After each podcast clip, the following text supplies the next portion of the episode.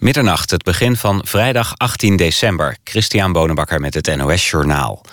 PvdA-kamerlid Khadija Ariep wil voorzitter van de Tweede Kamer worden. Ze is nu al ondervoorzitter en vervangt de afgetreden Anoushka van Miltenburg.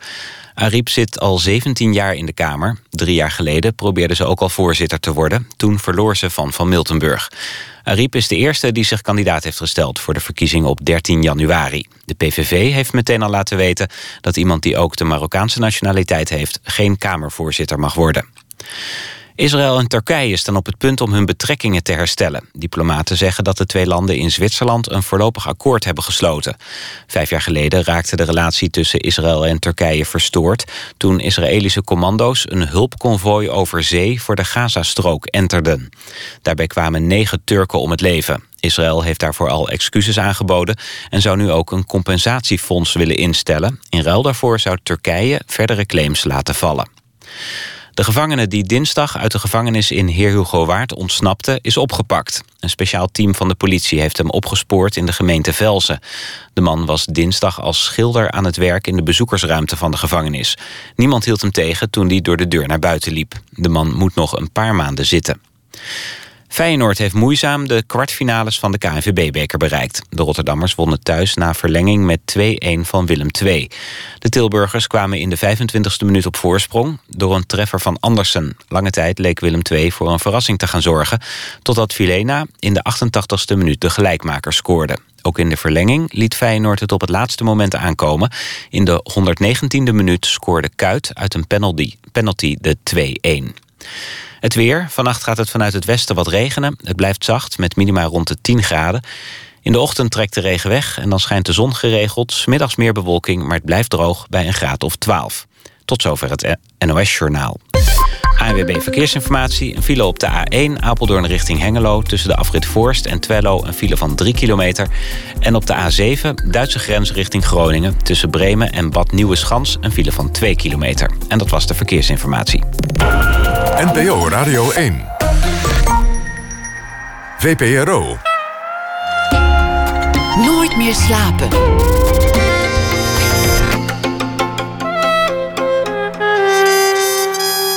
Met Pieter van der Wielen. Goedenacht en welkom bij Nooit meer slapen. Na één uur een gesprek met cabaretier Dolf Jansen over zijn eindejaarsconferentie. Hartverwarmend. Een gesprek over zijn vak en over het jaar 2015.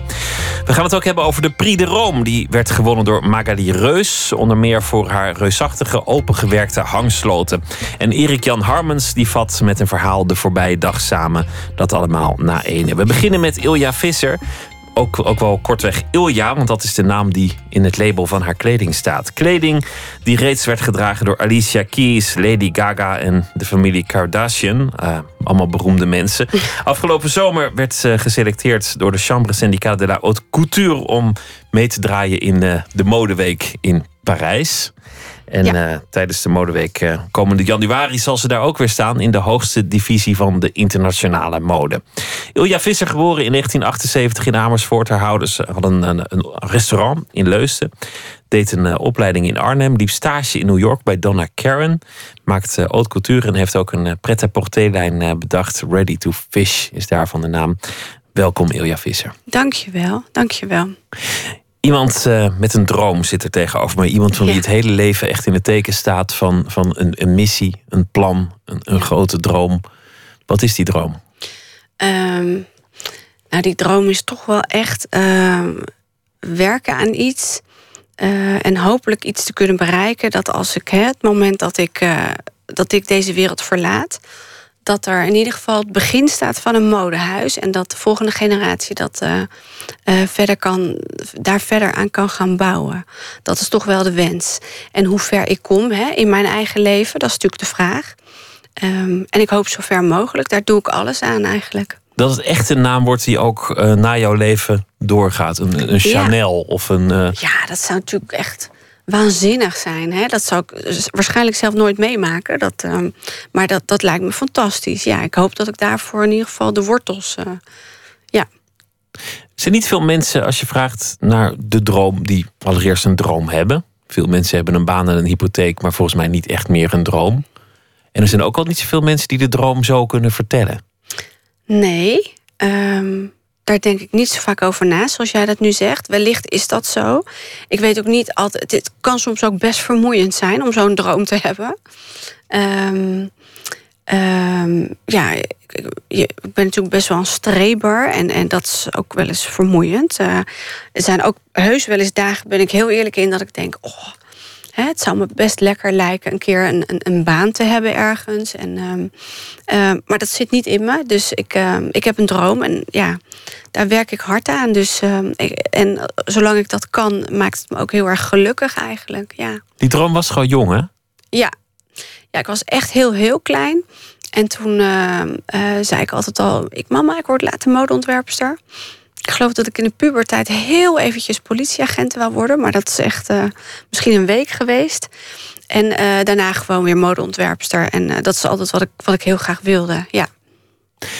Even leek het erop dat, dat de droom aan barrels was. Er, er is een moment geweest dat het slecht ging. Er, ja. was gefraudeerd. je had een verkeerd iemand aangenomen. Er, er was gelogen, er was bedrogen. Je, je was eigenlijk bedonderd, om, om het kort te zeggen. en, er, en er was dat moment, er waren schulden. Uh, er werd aan de deur geklopt uh, door, door schuldeisers. Even zijn... leek het alsof het echt voorbij was. Ja, klopt. Dat zijn nou precies die momenten dat je hoopt dat je even gewoon een normale baan zou hebben. En niet een droom. Uh, precies, ja. ja, die momenten zijn er. zijn heus wel, dat was natuurlijk een heftig moment, maar er zijn wel meer heftige momenten geweest. Het lastige is natuurlijk uh, bij het hebben van een onderneming, en zeker in de modebranche, is toch zorgen voor financiering en voor financiering, dat soort dingen. Um, dus ja, dat, dat is niet altijd makkelijk. Het is niet zo, en dat probeer ik ook wel eens uit te leggen aan, aan meiden die op een modeschool zitten of wat jonger zijn en die ook als droom hebben: hè, ik wil modeontwerpster worden. Het is niet zo dat je de hele dag leuk achter een uh, tekentafel zit en dat je naar uh, leuke feestjes gaat waar je champagne drinkt. Nee, het is, het is gewoon echt um, uh, met de tanden over straat, zeg ik gewoon wel eens. Uh, en dat soort momenten, ja, die zijn heel pittig en die, die zitten er zeker bij. Ja. En wat betekent dat? Want, want je hele leven staat in het teken van dat grote plan. Ja. Van, van je bedrijf, van, van je merk. Ja. Je man werkt ook in het, in het bedrijf, dus thuis zal het ongetwijfeld ook voor een heel groot deel daarover gaan. En dan is er dat moment dat het, dat het misschien wel gewoon niet doorgaat. Dat je misschien wel op zoek moet naar een baan hmm. voor iemand anders. Wat betekent dat? Um, dat, is, uh, dat is heel erg zwaar. Want niet alleen je droom valt in duigen, maar hè, ik heb natuurlijk in, inderdaad wat je zegt ook. Uh, in dit geval is mijn man uh, werkt ook in dit bedrijf. En ja, je bent samen afhankelijk van het bedrijf. En je hebt, je, eigenlijk leef je samen de droom. En dat is gewoon eigenlijk heel erg zwaar. Dat is, dat is niet echt in woorden uit te drukken. Dat is gewoon heel erg pittig. Je bent natuurlijk al acht jaar, negen jaar bezig hiermee. Uh, en, en als je dan, als er een als, je, als het zo is dat het zou kunnen verdwijnen, dan doet dat heel veel met je. Ja. En dan is het zaak om het hoofd koel te houden en, en goed te blijven sporten en gezond te eten. En echt gewoon heel erg. Om niet uh, te bezwijken. Om niet te bezwijken eigenlijk in, uh, in de stress. Ja. Ja. Het is ook een last eigenlijk, zoals je het nu vertelt. Zo'n ambitie is, is ook nou. gewoon iets, iets dat als een, als een stalen bal aan, aan, je, aan je enkel Absoluut, ja, dat is zeer zeker. Ja, je moet er wel echt wat voor over hebben. Het is echt niet alleen maar roosgeur en maneschijn. Um, het is gewoon hard bikkelen. En wat je zegt, af en toe is het een last. Hè. Dat zijn dus die momenten dat je denkt... Oh, had ik maar ergens een lekkere baan. Maar goed, weet je, niks in het leven is zeker. Uh, ook het hebben van een baan niet. Dus ja, ik denk gewoon het komt zoals het komt. Ja, het leven komt echt zoals het komt. Ja. Je ouders hadden een restaurant, dus dat waren eigenlijk ook ondernemers. Ja, jij werd, werd gegrepen door de mode en al heel snel kwam dat idee ergens vandaan. Ja, ik wil, ik wil een, een naam maken in de mode die, die na mijn leven misschien wel voortleeft. Een, een, een Chanel worden, een Dior, mhm. weet ik het. Dat soort dingen. Je bent naar de, de, de kunstacademie gegaan eerst. Ja. Een, een echt artistieke opleiding. Ja. Wat was eigenlijk het moment dat, dat je het aandurfde om een merk te worden? Mm, nou, ik heb eigenlijk na de academie ben ik nog, nog naar Milaan gegaan en daar nog wat cultuur opgesnoven en ervaring opgedaan. En ik ben toen eigenlijk, daar ben ik verliefd geworden op een merk dat heet Fiorucci. Toen terug naar Nederland gegaan en toen heb ik daar eigenlijk wilde ik vrij bewust wilde ik de zakelijke kant ontdekken. En ben ik in een agentschap gaan werken wat, waar, waar verkocht wordt. Waaronder dat merk Fiorucci. Eh, en daar heb ik eigenlijk ook heel erg de zakelijke kant geleerd en de PR-kant. Eh, en ik geloof dat ik daar drie, vier jaar werkzaam was. En toen ben ik mijn ondernemersplan gaan schrijven eh, met behulp van de Kamer van Koophandel. En toen heb ik eigenlijk gedacht, nou, ik geloof dat ik er nu klaar voor ben. Ehm, nou, ik, ik mocht nog niet eens tegen mezelf. Ik, geloof, ik moest echt. Ik weet nog dat ik mezelf aankeek in de spiegel. Dat ik zei: Ja, Ilja, jij gaat dit nu doen. En het is een enorme stap. Ben je hier klaar voor? En ik heb dat echt met mezelf. Ik heb zo'n gesprek gevoerd met mezelf. Ik weet nog waar ik liep. Dat was eh, in Westerpark, in Amsterdam ook. En echt gedacht van, nou, ik ga dit nu doen. En het gaat pittig worden en je gaat ervoor. En nou ja, toen eigenlijk uh, het roer omgegooid. Dus baan opgezegd. En um, uh, nou ja, dan start je met een startkapitaal van, van de bank. En je denkt, ik ga de wereld veroveren. Maar helaas uh, kom je dan van een koude kermis thuis. Maar um, toen ben ik begonnen, ja. Het is nu een, een, een, hele drukke tijd, want je bent hier te gast. Ja. En eind januari dan moet de volgende grote show klaar zijn ja. in Parijs. Ja. Je bent bezig met de, de, plek waar de show plaats gaat vinden. Met uh, de, de, beroemdheden die er aanwezig zullen zijn. Journalisten die er natuurlijk allemaal naartoe moeten. En dan ook nog de kleding ontwerpen. Ja. Dit, dit is volgens mij tot eind januari alleen maar werken. Ja, dat klopt. En daarbij moet ik ook. Um, wil ik ook een compliment geven aan mijn team. Want ik doe het natuurlijk niet alleen, Pieter. Het is echt wel, we doen het met een bedrijf. En um, mijn atelier maakt ook echt overuren nu. Die meiden werken zo enorm hard. En daarnaast natuurlijk de, um, degene die de productie doen voor de show. Uh, ja, die, die zijn ook gigantisch druk. Ja, ja. Waarom is dat zo belangrijk, die, die week in Parijs? Want, want je, hebt het, je hebt het in Nederland gedaan. Je hebt ook wel op andere plekken shows gegeven. Maar, maar sinds een tijdje draai je echt mee in die officiële selectie van de Parijse Modeweek. Ja. Waarom is dat zo ontzettend belangrijk? Uh, het wordt de tweede show in de officiële selectie. Uh, het is zo dat er. Het is ook gebleken dat um, die officiële agenda waar ik dan um, waar ik in zit. Dat is een agenda waar eigenlijk um, uh, de wereld naar kijkt. Dus dat betekent uh, dat uh, de pers uit de hele wereld naar die agenda kijkt. Maar niet alleen pers, ook, ook andere mensen waarbij je uh, samenwerking aan kunt gaan. Um, dames die couture willen kopen, vinden het interessant dat jij op die agenda staat. Dus er wordt heel erg, um, heel erg gekeken naar die agenda. En het opent gewoon heel erg veel deuren. Dus dat maakt het gewoon heel erg waardevol om op die kalender te staan. Als je echt wil meedraaien op het hoogste niveau in de haute cultuur, dan moet je uiteindelijk gewoon in Parijs zijn en tijdens die ja. twee weken per jaar moet je daar gewoon staan. Ja, dat is wel zo gebleken. Ja. Wat, wat ben je dan nu allemaal aan het doen? Want, want hoe gaat dat in praktijk? Je moet bijvoorbeeld zorgen dat de goede mensen er zijn, de belangrijke journalisten. Hoe pak je dat aan? Ja, nou, wij werken met een PR-bureau in Parijs en we hebben een PR-bureau in Nederland. En um, um, ja, dat, hè, wij werken nauw samen met hun en zij adviseren ons daarin. Uh, veel research natuurlijk.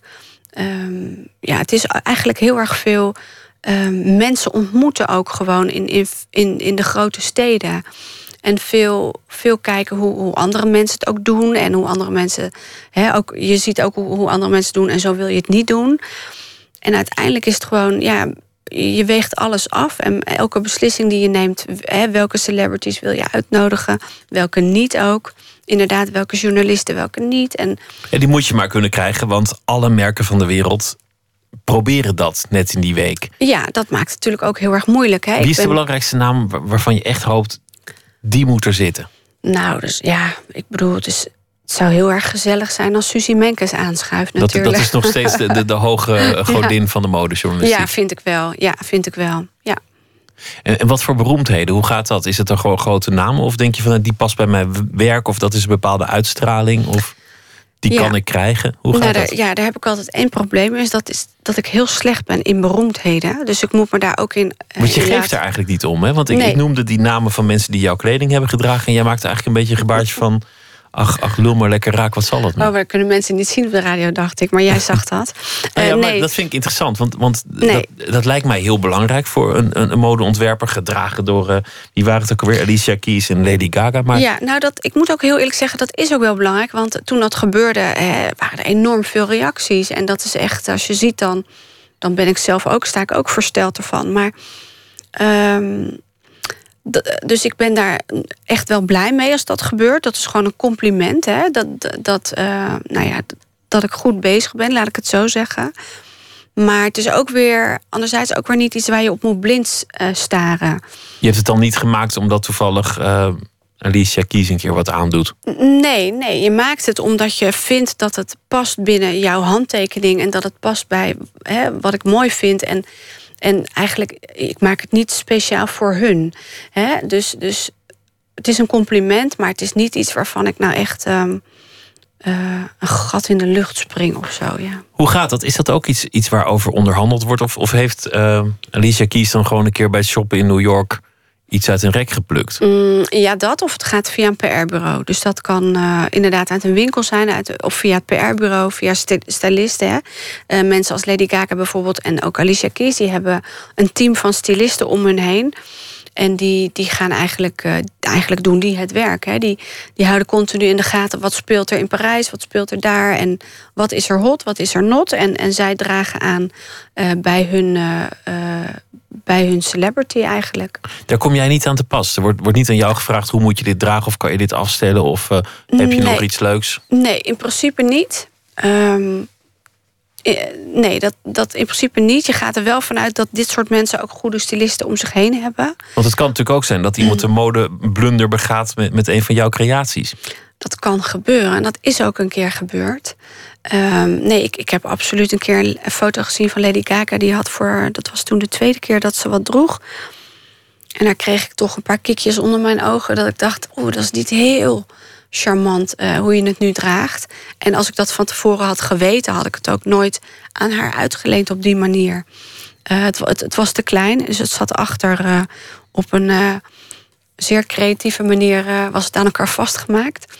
Dus dat doet de kleding geen goed. En zo ben ik dan wel. Het moet de kleding goed doen. Het maakt niet uit wie erin zit als het de kleding maar goed doet. Het kan een, een dame zijn van de straat die we hier tegenkomen in Hilversum. En het kan heel erg mooi staan. En als het dan mooi staat, dan ben ik heel blij. Maar het kan ook op een Lady Gaga niet mooi staan. En dan, dan baal ik daar wel van. Nou heb ik er eh, van de zomer zien optreden, eh, mevrouw Gaga. En die draagt geloof ik zo'n 22 jurken per optreden. Dus als, als modeontwerper is de kans dat je er op een dag tussen zit... zit best groot. Best groot, lijkt me. Nee, daar heb je ook helemaal gelijk. Dat is ook zo, ja. Maar Ja. dan, dan moet je beroemdheden dus hebben bij je show. Want daar, daar spelen de celebrities ook. ja. Is dat echt onderhandelen? Ehm, het is goodwill ook. En onderhandelen komt daar ook wel bij kijken. En het kan voor een celebrity eh, interessant zijn om, om, om zijn of haar gezicht, in mijn geval vaak haar gezicht te laten zien bij iets wat upcoming is. Hè, dus het werkt een beetje ehm, both ways. Ehm, ja.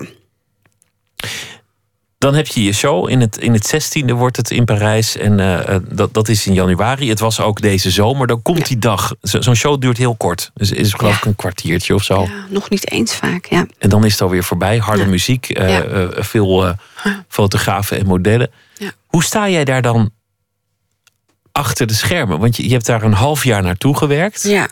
Je, je hebt geld uitgegeven. Heel veel hangt daarvan af. Ja. Je ja. weet dat al die eh, belangrijke mensen daar zitten. Dat het in de New York Times en alle belangrijke modebladen komt te staan. Ja. En het moet allemaal in een kwartier goed gaan. Ja. Nou, ehm, op dat moment, ehm, eh, weet je, is er een heel team om me heen. Ik denk dat op zo'n dag samen met 80 man eigenlijk te werken aan zo'n show. Ehm, en op dat moment, eigenlijk tijdens de show, heb ik één taak. En dat is dat, is dat ik de laatste check doe. eh, voordat ze opgaan. Eh, kijk, kleine dingen nog recht trekken. Of weet je, ja, dat gaat vaak om minuscule veranderingen. En dat is eigenlijk mijn enige taak. En verder moet ik voorbereid zijn op de interviews daarna. Ehm, dus eigenlijk voor mij is het met name vooraf de show en direct na de show dat ik, eh, dat, dat ik het meeste werk moet doen. En tijdens de show, nou, dat is dan zo'n geoliede machine met al die mensen om me heen, uh, loopt dat eigenlijk wel. Uh, en hopen natuurlijk dat een model niet valt. Hè? En dat dat soort. Uh, of dat er niks scheurt. Of, of, Ja, dat zijn natuurlijk altijd wel spannende dingen. Ja, maar die heb je eigenlijk niet in de hand. Je kunt er zoveel mogelijk aan doen dat het niet gebeurt, maar ja. Van de zomer was het een bloedhete dag, een prachtige dag. En ja. je deed het buiten. Ja, klopt, ja. Dan ben je al afhankelijk van het weer. Maar het was de herfstcollectie. Ja. En, en dan, dan lopen ze eigenlijk in, een, in de herfstcollectie in de bloedhete zon. Ja. Nou, daar worden ze voor betaald, zeg ik altijd. Ja, dat, het is ook maar heel even. Ja, maar... het is heel even. Ja, vinden ze niet erg hoor. Uh, nee, het is zelfs ook zo dat, dat die meiden natuurlijk ook wel eens, als het heel koud is, hè, ook in hele kleine korte jurkjes lopen. Maar uh, ja, dat, dat is wel een beetje wat, wat dat soort modellen. Het zijn ook hele professionele modellen waar ik mee werk. En die zijn dat wel gewend. Die zijn wel wat gewend, ja. Wat heeft het je gebracht? Um, nou, er zijn wel interessante gesprekken uitgekomen. Uh, met, um, er zijn wel deuren opengegaan, laat ik het zo zeggen. Die voor de toekomst interessant zijn. En um, verkoop heeft het gebracht ook. Uh, dus eigenlijk gewoon direct kopende klanten. Ja, en eigenlijk gewoon een stap weer in de goede richting. Ja. Maar je blijft in, in Amsterdam zitten. Ja. Er zijn mensen in de modewereld die zeggen dat, dat dat kan eigenlijk niet. Je kunt niet vanuit Nederland de, de wereld veroveren, dan moet je in Parijs zitten. Ik geef die mensen ook wel een beetje gelijk. Uh, ik sluit ook of in niet... Milaan, of in Londen, of, of in New York, maar, maar niet in Nederland. Nee, nou, ik, ik, ik ben echt uh, heel erg overtuigd. Ik vind echt, Parijs vind ik echt um, de stad van de cultuur. Ik vind Milaan echt de stad van de pret-à-porter. En ik vind absoluut, en dat mag ook gezegd worden, dat Amsterdam echt de stad is en nog groter kan worden van de, van de denim. De jeans, de, de spijkerbroek. De jeanswereld, ja. Um, maar dat was niet wat ik ging zeggen. Ik wilde dit wel graag even melden. Maar inderdaad, ik, ik sluit ook niet uit dat we in de toekomst een dependance of wat zullen gaan openen in Parijs. Want het is best wel, um, uh, zou best wel een goed idee zijn. Maar voor nu gaat het nog vanuit Amsterdam. En ik moet daarin ook even afwachten wat de federation verwacht van mij. Hè? Uh, als het aankomt op uh, uh, het, het, werken in Parijs. We gaan luisteren naar uh, een van de talenten die zijn opgestaan in de muziek dit jaar. De Britse zangeres Lapsley. En ze had uh, meerdere singles waarvan eentje de titel draagt Falling Short. One month till February, keep on holding on. And I know it's short. And I know it's short.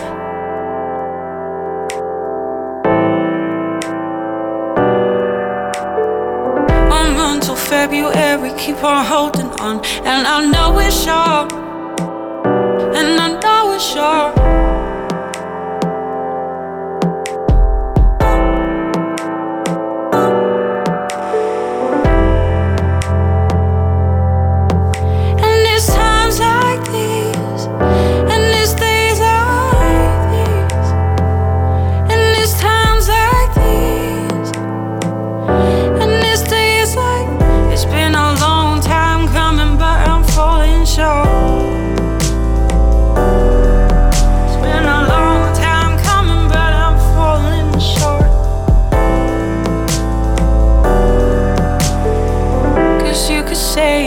It's not too far to carry this. Cause you could save this, it's not too far to carry this. Cause you could save this, it's not too far to carry this. Cause you could save this, it's not too far to carry this. You could save this, it's not too far to carry. And it's times like these, and it's days like You could these, save this, it's not too far and it's times like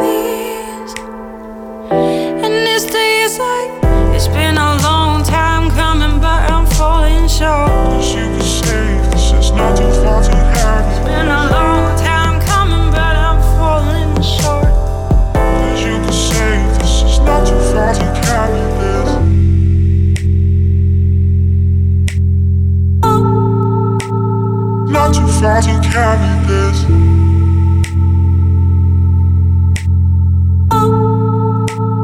not too far to carry. Because you took something away from yourself. Come back to this route and take your heart to higher self. Heart to higher self. Not too far to carry. Because you took something away from yourself. Come back to this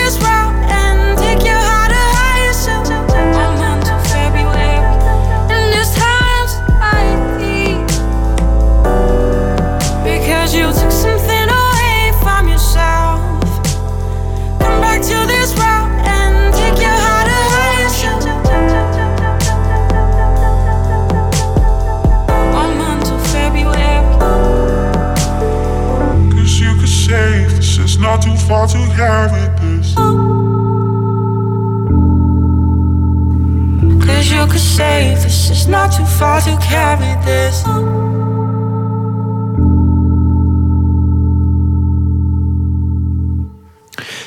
Lapsley, Falling Short was dat. Nooit meer slapen in gesprek met Ilja Visser, modeontwerpster en onderneemster. En we hebben het eh, over de modeweken in Parijs, waar ze nu al druk mee eh, bezig is. En, en hoe je het eigenlijk maakt in de wereld van de haute couture. Maar we hebben het nog niet gehad over kleding.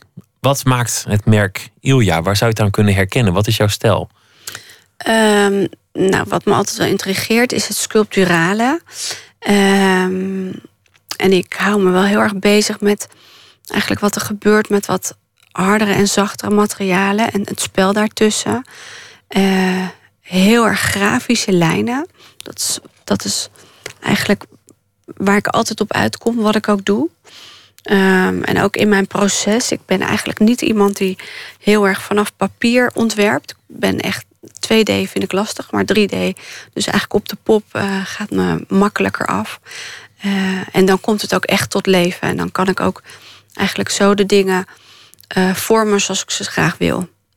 Je gaat niet voor het klassieke, niet voor het geëikte. Er zijn, zijn merken die, die, die kiezen eigenlijk voor nou ja, bepaalde patronen die we kennen. Die, die vallen terug op, op iets wat begrijpelijk is of, of voor een bepaalde Ja. klassieke norm zo hoort. Je Ja. bent wel iemand die, die probeert de grenzen op te rekken en de boel door elkaar te schudden. Ja, nou ja, ik denk ook dat er ehm, ehm, momenteel ook wel.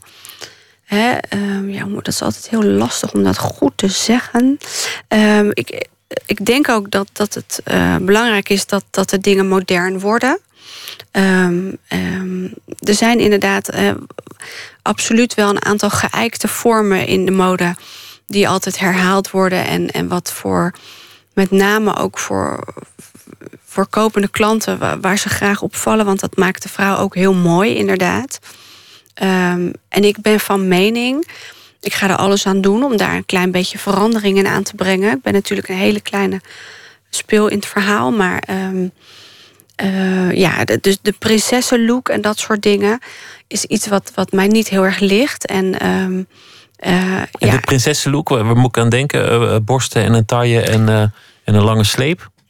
Daar moet je inderdaad aan denken. Ja, dat is een beetje die hoek. Ehm, en, en nou ja, ik vind gewoon dat we dat. eh, ik, vind, ik vind dat eigenlijk een beetje vorige eeuws. Ehm, en ik hoop daarin dat ik daarin wat vernieuwing kan brengen. En eh, dat dat ook uiteraard mooi gevonden wordt. Hè, want dat is natuurlijk wel heel belangrijk. Hoe ver je kunt gaan. Dat mensen het nog herkennen, durven te dragen. En, Ja. en niet denken, zo hoort het niet. Nee, precies. En dat, dat is nog wel een lange weg die, die, die bewandeld moet worden. Want, Want de Fransen zijn al een stuk conservatiever dan de Nederlanders. klopt, ja. als, het- als het gaat over, over kleding. Italianen denk ik nog iets conservatiever. jawel, ja. Je, je laatste ehm, show, de, de veel rechthoekige lijnen. Het, het- het deed me hier en daar denken aan eh, David Bowie in zijn glamrockjaren. Van die, van die Dat vind ik wel hoekige- goed. Een compliment vind ik dat. Leuk. Ja, zo bedoelde ik het ook wel. Maar, en eh, asymmetrisch. Ja, De linkerkant en de rechterkant hoeven niet per se iets met elkaar te maken te hebben. Nee, ik, ehm, ik vind het verrassende effect eigenlijk eh, hè, van, van symmetrie, asymmetrie, vind ik, vind ik altijd eh, lekker werken. En daarbij inderdaad hè, het spel tussen, tussen hard en zacht eh, maakt het ook interessant. En het is inderdaad wat, wat minder voorspelbaar. Ik hou er wel van eigenlijk dat ook als een model zich, eh, zich draait, dat je ook ziet van goh, ik had dit niet verwacht toen je aankwam lopen. Of eh, net een beetje het gevoel als, als het ontspannen, het laidback gevoel. En dat is misschien dan toch ook een beetje het Amsterdams cultuurverhaal. Is dat ik veel zakken heb in, in jurken. En ook ehm, eh, eh, veel. ehm, ja, dat, dat zijn totaalpakken, onesies eigenlijk. Maar dan eh, volledig naar cultuur uiteraard. eh, ontwerp. Dat zijn allemaal wel lijnen die ik heel interessant vind. Ehm, ja. Hoe begint het? Want, want naast dat je ondernemer bent en probeert om, om, om het voor elkaar te boksen, moet je natuurlijk ook gewoon de creativiteit uit jezelf putten. Want Ja. uiteindelijk ben jij de ontwerper. Je werkt met een team Ja. in Amsterdam, het Ja. oude pand van Christofori. Ik ben er twee weken terug even op bezoek geweest om te kijken wat jullie daar nou Ja. uitspoken de hele dag. Nou, er werd ontzettend hard gewerkt. ja. Maar hoe begint het? Hoe, hoe begint een, een, een jurk, een kledingstuk? Ehm, nou, ik, ik, ik kan. eh, we, we beginnen vaak met een concept. Ik heb natuurlijk eh, naast mij nog een designer met wie ik nou samenwerk. En natuurlijk een atelier ook. En eh, we beginnen met een concept. En dan vanuit daar wordt, wordt er geschetst. Maar dat is voor mij echt eigenlijk. De schetsfase is eigenlijk. Dan staat er zo'n beetje zo'n 30 procent.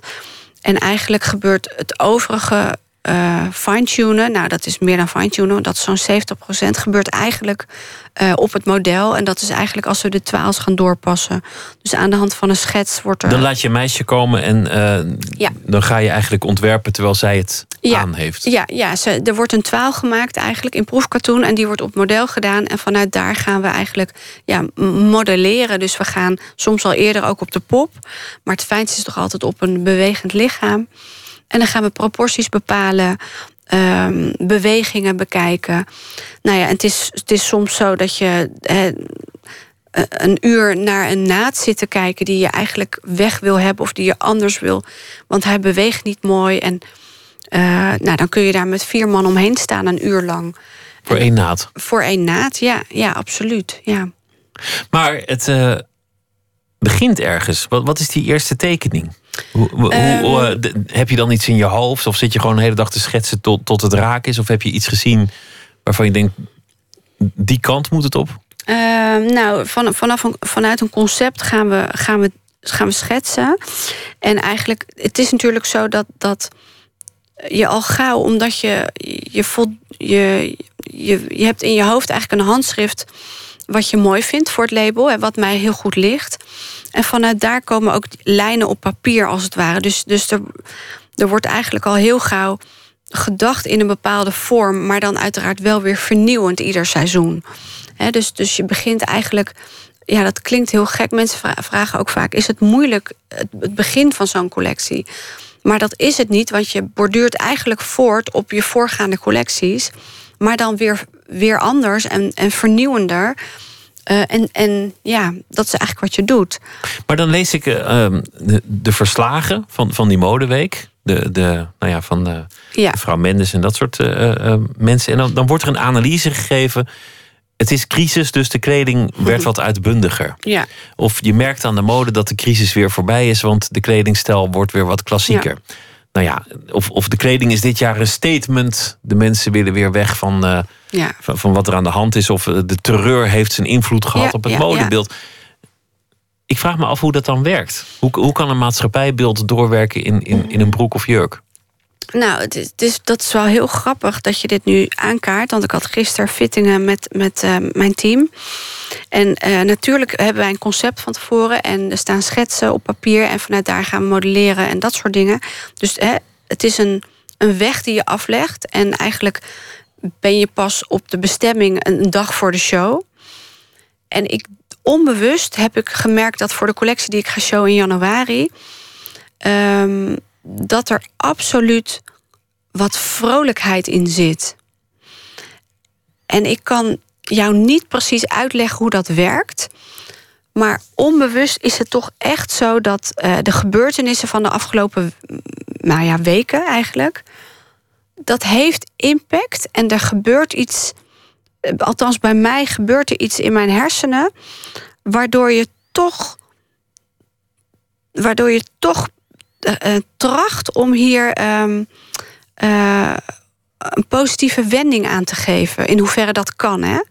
Met wat ik doe. Want eh, in alle eerlijkheid, het blijft een oppervlakkig vak, vind ik. Hè, het is niet zo dat ik ehm, een cure voor, voor cancer bedenk. Het is gewoon, het blijft mode. Maar ehm, ik denk toch dat het onbewust zo, zo werkt. En ehm, ik denk dat het niet alleen voor mij geldt, ik denk voor meerdere mensen. Maar ik kan niet precies uitleggen. Maar als je de er geschiedenis erop op naslaat, dan, dan klopt het toch wel. Kun je ja. eigenlijk toch wel een verhaal bedenken Absoluut. met, met hoe, hoe een, een samenleving zich naar, naar de kleding vertaalt. Ja. Is eigenlijk een, een, een wonderlijk Fantastisch. Ja. proces. Dat is, dat is heel mooi, want dat betekent dat mensen eigenlijk ten alle tijden het heft in eigen handen nemen weer. En, en hè, er een, een wending aan geven op de manier zoals zij denken dat het goed is. Je laat je ook wel eens eh, inspireren door hele andere dingen. Architectuur. Ja, Je kent de modegeschiedenis, dus, dus bepaalde jaren twintig dingen die kunnen ineens terugkomen. Of, Ja, eh, ja. of, of andere oude dingen, zij het in, in, in een nieuwe vorm. Dus je, je doet ook wel actieve studie. ja. Ja, absoluut. Ehm, alhoewel ik dat. Ik merk gewoon dat in het proces ik dat toch wel heel erg los wil laten. Ehm, ik wil dat zo min mogelijk direct. Dat zou ik niet willen, laat maar zeggen. Ik denk gewoon dat in, in de breedste zin van het woord, hè, architectuur is iets wat ik mooi vind. En, en ik, ik hou ontzettend van grafische lijnen. Dat, is- dat is gewoon iets waar ik altijd weer op terugval. Dat, Dus wat, wat rechtere lijnen. of je wil of niet eigenlijk. Nou ja, het spel van, van het, het, het interessant maken van grafische vormen eigenlijk. Eh, en dat is gewoon, ja, dat, als dat je ligt, dan gebeurt dat als het ware. En dat is bij mij wat er altijd gebeurt. Je werkt eh, in, een- in een vrij klein team, eh, naar, naar modebegrippen. In Amsterdam, niet in Parijs. En een ander groot verschil, meende ik te zien, is dat, dat het een vrij rustige sfeer is. Modehuizen hebben de reputatie, er zijn ook hele slechte komische films over gemaakt. Ja, Dat, dat, het, dat, het, dat het kuifje in het haaienmeer is gewoon. ja, ja. Tussen, tussen allemaal zeer ambitieuze mensen met, met zeer Ja. veel druk, ja. die, die elkaar nou ja, permanent eh de hersenen inslaan. tackelen of de hersenen inslaan en eh, Scharen door het atelier vliegen. scharen door het atelier vliegen. Het, het is een ongezellige wereld. Ja. Ehm, nou, dat zou ik afschuwelijk vinden om in zo'n wereld te werken. Dus dat zou ik, eh, dan zou ik zelf met lood in mijn schoenen naar mijn eigen bedrijf gaan. Dus dat zou voor mij niet werken. En, en nee, ik heb dit vaker gehoord. Dat ook mensen die bij mij eh, backstage zijn tijdens de show, is dat er best wel een. eh, het, is vrij sereen. Het is vrij prettig ook. Ehm, dat wil niet zeggen dat er nooit eens een keer iets voorvalt. Een akkefietje. Bij ons zijn ook wel eens natuurlijk dingen. En dat, dat is in ieder bedrijf. Maar ik heb nooit echt begrepen wat. ehm, eh, ik kan mij niet voorstellen dat er een beter product komt bij het hebben van heel veel stress. In mijn ogen komt er dan een slechter pro- product. En is, is de voorbereiding ook gewoon niet, niet goed genoeg geweest. Want anders is er niet zoveel stress. En bij goede voorbereiding ehm, moet het een redelijk geoliede machine zijn. Ja, Heel Nederlands eigenlijk. Hè? Is ook, ook, ook, ook een Nederlands model om het wat meer egalitair te hebben. De, het Nederlandse bedrijfsmodel is eh, dat je naar je baas gaat en zegt... hey Henk, wat een stom plan. ja, Terwijl in, in andere landen ze zeggen... meneer de directeur, eh, ja. wat, wat heeft u go- goed uw best gedaan? Ja, dat is inderdaad bij ons inderdaad eerder hey Henk. Ik zou wel heel raar opkijken trouwens als ze dat tegen me Als zeggen. maar Henk zou noemen, ja. toch wat vreemd. Maar eh, nee, dat is bij ons wel de sfeer hoe het is. Ehm, maar ik moet zeggen, dat, dat heeft ook, vind ik, heel erg te maken ook met iemand zijn eigen opvoeding. Dat, dat kan. Je kunt op die manier met elkaar omgaan. Als mensen te vrij worden, en dat merk ik soms met name aan jonge mensen, ook stagiaires, dan is dat niet op zijn plaats. En dan is het ook wel, vind ik, aan mij om te zorgen dat, dat die mensen ook wel even leren dat, dat, hè, dat het, ehm, dat het hey Henk gevoel ehm, Soms ook wel wat minder mag. absoluut wat minder mag of nog even op zich laat wachten. Laat ik het zo zeggen. Je moet je hey Henk eh, punten verdienen, ook, eh, ook in de mode. Ja.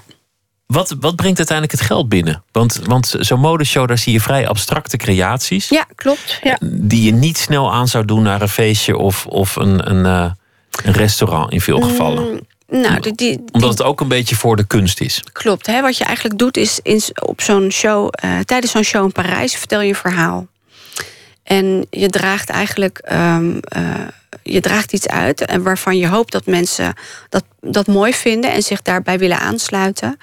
Het is overigens wel zo dat ik dames heb die eigenlijk zeggen: ik wil eh, een aantal stuks van de catwalk die direct bestellen vanaf de catwalk. Dat bestaat. Eh, maar veelal zijn het natuurlijk ook gewoon klanten die zeggen: Goh, ik vind die jurk mooi, maar ik zou hem graag in een eh, versimpelende, versimpelende versie willen voor mijn eigen. voor mijn, ik ga trouwen. Of, of ik zei: Ik vind die stof heel erg mooi. Kun je daar voor mij een, eh, een jasje van maken met een mooie broek voor mijn werk?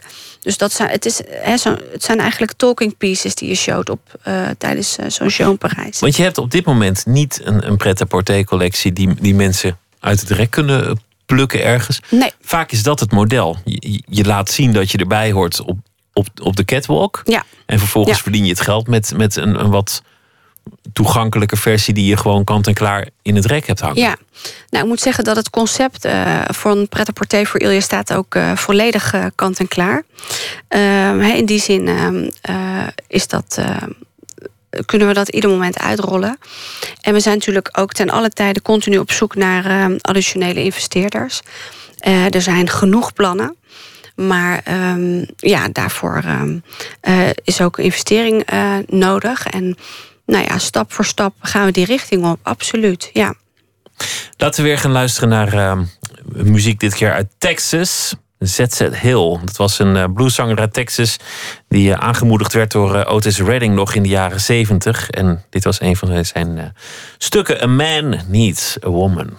I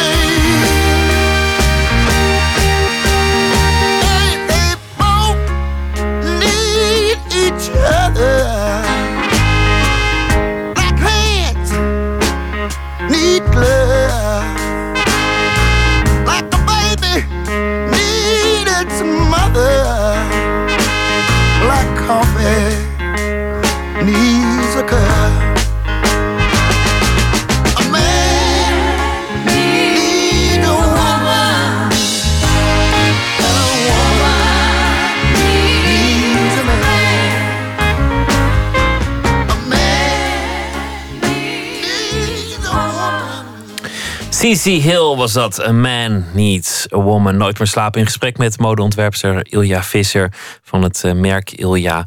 We hebben het gehad over je, je grote dromen. Over eh, hoe je bezig bent met je bedrijf. En over wat jouw kleding maakt. Er is ook Nee, laten we eerst even een andere vraag stellen. Namelijk gewoon, hoe loop je over straat? Je loopt over straat in Amsterdam en je kijkt om je heen... of je gaat naar het café op vrijdagmiddag... of, eh, of je staat in, in, in lijn 5 eh, op weg naar eh, een nader te bepalen locatie. Hoe, hoe kijk je naar de mensen om je heen? Ehm, nou, dat vrijdagmiddag gebeurt dan niet. Maar eh, nee, even kijken hoe kijk En ik naar de 5 mensen. vast ook niet, maar, maar je, je komt vast wel eens ergens. Lijn 12 nog. Ja, zeker. Ehm, ja, ik, ik, ik, kan, ik merk wel, ik kan heel erg waarderen als mensen er werk van hebben gemaakt. Vind ik heel erg leuk om te zien. En met name ook die dametjes een beetje op leeftijd die dan echt gewoon, die er echt werk van hebben gemaakt. Hun haar, hun, hun kleding. En ehm, dat vind ik prachtig. Ja, kijk, en verder is het natuurlijk ook gewoon dat je moet accepteren dat zeker in Nederland eh, heel veel mensen kleding gewoon puur zien als een, ja, als een middel wat hun warm houdt. En dat moet ik ook respecteren. Gewoon de oude trui met roos. Ja, die bestaan en daar bestaan er veel van. En ik heb daar alle respect voor. Eh, neemt niet weg dat ik me prettig voel in de wereld. Waarbij de mensen ehm, Een beetje hun best doen. een proberen. beetje hun best hebben gedaan. Ja. Want het, het gaat uiteindelijk om, om identiteit. Duidelijk maken aan de wereld wie je bent of, of eh, waar je voor staat. Misschien ook je, je idealen uitdrukken aan de wereld of je, je visie op het leven. ja. Daar zit hem ook meteen het, het pijnlijke punt. Want dat wordt voor een groot deel gemaakt met marketing. Een, een, een t-shirtjesmerk investeert enorm veel in een bepaald gevoel van marketing. Dat Ja. mensen dat t-shirtje aandoen en dan uitstralen van, van ik, ik ben ook zo'n vrije jongen. ja. Met, met zo'n met zo'n jeep in het, in het bos. Of, Ja. eh, of ik ben, ik ben Ja. ook zo'n chique man. maar eigenlijk betaal je, ik geloof de helft van de prijs van het shirtje is marketing. En, en de andere helft, dat, dat zal een deel voor de winkelier zijn en, en de, de stappen onderweg. En dan een heel klein deel is de productieprijs Ja. van het t-shirtje. Het is eigenlijk een, een, beetje iets raars aan het worden. Ja, nou dat ligt er wel aan, denk ik, welk merk dat is en hoeveel er geïnvesteerd wordt in de marketing. Hè? Mhm. Ik, eh, de Dior en Chanel, jazeker, daar betaal je grotendeels. Hè, het percentage wat je betaalt voor dat t-shirtje aan marketing is grotendeels. eh, is, is vele malen groter dan van, van een merk wat minder bekend is. Dus daar zit wel verschil in. Ehm, ja, en eh, ja, dat is absoluut een feit. Ehm, dat gebeurt. Maar eh, jouw vraag was eigenlijk dat de wereld verandert. Wat zei je daarin? Nou, er is veel kritiek vanuit de modewereld eigenlijk op de red race waarin iedereen gevangen Ja. zit. Twee Ja. keer per jaar een show draaien, enorme bedragen uitgeven aan Ja. marketing. Klopt. steeds eigenlijk ook het publiek nieuwe kleding aansmeren die, die steeds korter meegaat. Niet alleen vanwege de, de kwaliteit, maar gewoon ook omdat de mode het kledingstuk inhaalt nog voor het kan slijten. Klopt. Nou, het is natuurlijk ook wel heel jammer dat er inderdaad de wegwerpartikelen, noem ik het, de seizoensartikelen. ehm, ja, daar gaan mensen toch voor. Het is een, klein prijsje. Je kunt het gelijk aan s'avonds. En het weet je.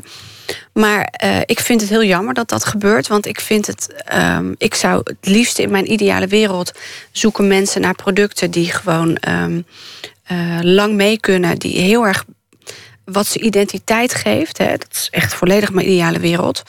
Ehm, en waarbij mensen echt gewoon hunzelf of zichzelf kunnen stijlen. In plaats van de eenheidsworsten hè, als de grote ketens die we allemaal kennen. Ehm, Maar kun je als ontwerper, want, want aan de ene kant wil je je plek veroveren in de wereld ja, van de mode. ja, Tegelijk zit het je misschien eigenlijk niet zo lekker. Denk je, ja, twee shows per jaar, twee collecties per jaar. Het mag wel minder, of ik zou het ook wel anders willen. Of nou, misschien twee collecties duurzamer. per jaar is heel goed te doen, kan ik je vertellen. Dat is echt, ehm, eh, dat is prima. Kijk, het, het klinkt heel gek, maar ehm, collecties maken en shows geven werkt op een gegeven moment ook als een verslaving. Want eh, je kunt ook na een show ook in een gat vallen. En dan is het eigenlijk maar wat lekker dat je weer aan de volgende kunt beginnen. Dus twee collecties per jaar is heel goed te doen. Tien collecties, twintig collecties per jaar daarentegen eh, vind ik te veel. En ik vind het ook absoluut eh, dat, dat, terug, dat, dat dat terug mag. Hè. Dat, dat is zo gegroeid in de loop der jaren. En met name al dat soort grote labels. Het, het, wordt steeds gekker. En het is bijna een, show in de per, per maand. Of weet je, of, vaker nog. Eh, het maakt eigenlijk de creativiteit kapot. Want het is onmogelijk om te kunnen verversen. Om je creativiteit te kunnen verversen binnen zo'n kort. eh, binnen zo'n korte periode. Dat gaat gewoon niet. Ehm, dus de producten worden eenzijdiger. Nou, dat moet men niet willen. Eh, waarom zou je twintig t-shirtjes in je kast willen hebben die, hè, die ook allemaal trouwens heel snel stuk gaan? En waarom niet gewoon twee hele mooie die je koestert? Ja, Dat is eigenlijk de doorbraak waar heel veel mensen naar, naar streven, maar, maar die toch ook moeilijk te bereiken is. Of, of, of kun je daaraan onttrekken? Ehm, ja, daar, daar kun je aan onttrekken. Ehm, ja, dat, dat ligt er. Je hebt, ten alle tijden heb je de keuze om eh, hè, hoe groot wil ik worden. Dat geldt natuurlijk voor mij, maar er zijn natuurlijk ook een aantal grote ontwerpers die voor de grote labels hè, ontwerpen. Die hebben gezegd van nou, ik stop hiermee, ik doe dit niet meer. Eh, want ik, ik voel me eigenlijk een slaaf van mijn eigen werk. Eh, en, en mijn creativiteit is, is niet meer eh, zoals die behoort te zijn. Ja, ten alle tijde is de keuze aan jezelf. Ehm, ja, dat vind ik wel. En in hoeverre kun je het tegengaan of kun je het beïnvloeden? Ja, dat vind ik heel erg moeilijk. Ehm, ik denk niet alleen dat dat aan de ontwerpers is om dat te kunnen beïnvloeden. De, de- daar komt natuurlijk. Er is een hele markt daaromheen. Die als, als dat veranderd moet worden, die daar eh, op in moet spelen. Hans Ubbink die, die is onlangs gestopt. Ja. Eh, ehm, althans met, met zijn eigen merk. En die, die gaf dit op als reden. Ja. Die, die zei van ja, ik werd er gewoon moe van. En, en ook wel de druk van investeerders die zeiden... waarom zet je je naam niet wat groter op die t-shirts? Dan zien mensen tenminste dat, dat de ander ervoor betaald heeft. Ja, Terwijl ja. het exact is wat, wat hij altijd had geprobeerd te vermijden. te vermijden. Ja. Nee, ik, ik, ik begrijp heel goed waar die vandaan komt. En ik vind dat ook iemand zo goed recht om, om, eh, om, om dat te kiezen. En nogmaals, hè, wat ik ook al eerder aangaf, het is niet makkelijk. Het is, het is een, de continue druk die je eigenlijk voelt, ook, hè, ook eh, als het gaat om investeerders en om de groei van je bedrijf en om de juiste keuzes maken. En eh, ja, het is, het is zeer pittig. En als je dan ook nog een keer de druk hebt van het, het, je creativiteit eigenlijk moeten vermenigvuldigen. Wat gewoon niet mogelijk is. Want op een gegeven moment, eh, je, je kunt best creatief zijn, maar ehm, het eruit blijven persen is gewoon niet mogelijk. En dat, het, het maakt het ook niet leuker. Hoe doe je dat zelf? Want eh, naast een bedrijf en een droom heb je ook een leven. Ja. Je, je bent ook moeder eh, Ja, in, inmiddels. gelukkig wel. Ja. Hoe, hoe behoed je jezelf voor die, voor die verslaving? Is, is het wel eens voorgekomen dat, dat je eigenlijk in elkaar klapte? Dat, dat, dat je bezweek onder je eigen opgelegde werklast? Ja, dat is absoluut wel, eh, ehm, dat is wel voorgevallen. En ik moet heel eerlijk zeggen dat het voor mij heel goed is dat ik eh, eh, een man in mijn leven heb en ook eh, een prachtig meisje. Want zij kunnen mij toch wel enigszins ehm, in laten zien dat er meer ook is in het leven. Het relativeert. Absoluut, absoluut. En als ik thuis kom en, en er staat een klein meisje en die roept mama, hij staat met de armen open, dan, hè, dan, dan laat je ook wel dingen los wat er die dag gebeurd zijn of die week. Of, Ehm, want ja, kijk, het label is natuurlijk altijd wel mijn eerste creatieve kind geweest. En daar ben ik, eh, daar werk ik zo hard voor. En dat is zo'n grote liefde van mij. Dat ik ab- absoluut wel eens. eh, het is wel eens voorgekomen dat ik mezelf overwerkt heb. En dat het gewoon eigenlijk ehm, ja, absoluut te veel was. En ik merk nu dat hè, door, door de komst van, van Peter en Poppy in mijn leven. dat ik zeer, zeer zeker beter kan relativeren. En ook dat, dat een ander ook eens tegen mij kan zeggen: van joh, eh, nu is het klaar. We gaan nu lekker eten en eh, morgen is er weer een dag. En dat zijn toch wel hele waardevolle dingen. En uiteindelijk, eh, ja, is dat super fijn. Ja. Wat is uiteindelijk die, die, die grenzeloze ambitie? Want, want je hebt wel duidelijk gemaakt wat het plan is. Maar, maar Ja. wat nou eigenlijk dat, dat, heilig vuur maakt, waarom het zo belangrijk is, Ehm, dat begrijp ik nog niet. Het is gewoon dat je het zo leuk vindt om te doen. Ik geniet zo van, van het maken van collecties. En ik geniet zo van het bedenken van strategieën en welke stappen we kunnen nemen.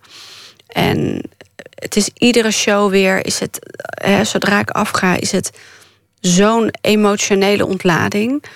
Eh, voor mij is het persoonlijk is het, het mooiste vak wat er is.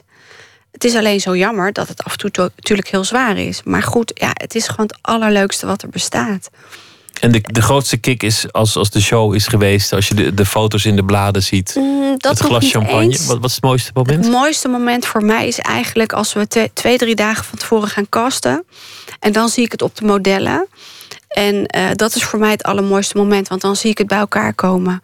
En dan gaan we het afstijlen en dan, dan, eh, dan dat is eigenlijk de eerste stap naar compleetheid. En uiteraard op de dag van de show, als, als, de, als de, de, de, het podium gebouwd wordt en al dat soort dingen, komt, er, komt het nog meer samen. Maar voor mij is het mooiste moment echt tijdens de casting. Als ik gewoon met, met mijn eigen team ga kijken hoe alles staat. En ja, dat is een euforisch moment. Dat is zoiets moois. En dat is een, dat is een verslaving. Daar ben ik heel eerlijk in. Dat is verslaving. Maar verslaving, nou ja, ik bedoel, je je moet, moet niet op een punt komen dat je navigatiesystemen moet jatten. Maar een beetje verslaving is ook wel goed, toch? Eh, nee, op het moment dat ik, dat ga doen, dan. eh, nee, ik denk ook niet. eh, nee, dat verslaving is heerlijk. Ik vind, ik vind ehm, verslaving aan je werk op een positieve manier. voor je werk, dat is heerlijk. Dat, dat zorgt ervoor dat je ook met plezier naar je werk gaat. En dat is toch wel echt wat, iets wat heel belangrijk is, denk ik. Ja.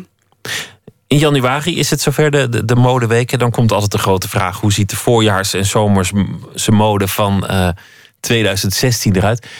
Ben jij daar eigenlijk op enige wijze mee bezig? Nee. Wat, wat wordt nou de mode? Totaal. Mag het, het, het rokje weer wat korter, weer wat Nee. langer? Mag het weer wat fleuriger? Nee, dat soort dingen. Sta je er helemaal buiten? Ja, sta ik er heel met. Als ik dat ga doen, dan, eh, dan, dan wijk ik af van mijn eigen pad. En dat is gewoon niet goed.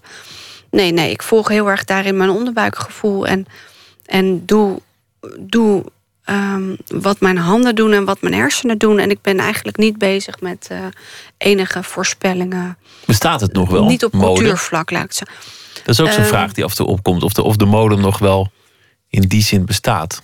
Nou ja, ik denk hè, met alle groeiende ketens en dergelijke, wordt in die zin eh, wordt het een stuk oppervlakkiger en, en wordt het een stuk ehm, eenzijdiger, laat ik het zo zeggen. Ik denk dat ehm, eh, het, het middensegment eigenlijk en, het- het lagere segment is, is behoorlijk eenzijdig. En laten we er alles aan doen dat het hogere segment dat zeker niet wordt. En dat dat Dat er een beetje plezier te beleven Dat blijft. het verra- blijft verrassen. En zeker dat er plezier te beleven blijft, ja. Kan je iets vertellen over wat, wat, wat je gaat doen? Wa- Wat voor, wat voor soort kleding je, je mee op de proppen komt? Eh, voor januari, Ja? ja, dan zul je Of is dat echt geheim? Hangt er een sfeer van geheimzinnigheid van niemand mag het zien? Ja, En, en, eh, en, en, en allemaal ja wij ogen hebben... in je zak? Dat is absoluut zo. Ook als er bezoek komt op kantoor, dan, dan worden de borden omgedraaid. En dan zijn we, zijn we heel, eh, heel voorzichtig. Dat zag ik toen ik binnenkwam. Dat klopt, ja. Dat iemand snel nog even de borden omdraaide. Ja, ja je weet maar nooit hoe goed jij kunt tekenen, Pieter. Dus, Nou, dat valt bijzonder tegen. Ik denk dat ik, al zou ik willen klikken, dat, dat zou, zou me niet lukken. nee, nee, nee, dat is een verrassing altijd. Dus eh, je bent welkom 27 januari, half twee in Parijs. Parijs klinkt goed, maar ik vrees dat ik moet werken. Dankjewel, Ilja Visser. En eh, heel veel succes met eh, de modeweken. Met Dankjewel. het, het merk Ilja en met alles wat je verder gaat doen. Het was leuk dat je te gast wilde zijn. Heel erg bedankt voor het gesprek. We gaan eh, zo meteen verder met eh, Nooit meer slapen. Dolf Jansen gaan we mee praten, want hij heeft een eh eindejaarsconferentie. Hartverwarmend. We gaan terugblikken op het jaar 2015. Een gesprek met kunstenaar Jeroen van Loon. We praten over de expositie Beyond Data te zien in Utrecht in het Centraal Museum. Erik-Jan Harmens die schrijft een verhaal voor ons over de voorbije dag. Dat doet hij deze week elke dag en dat zal hij dus zometeen ook doen.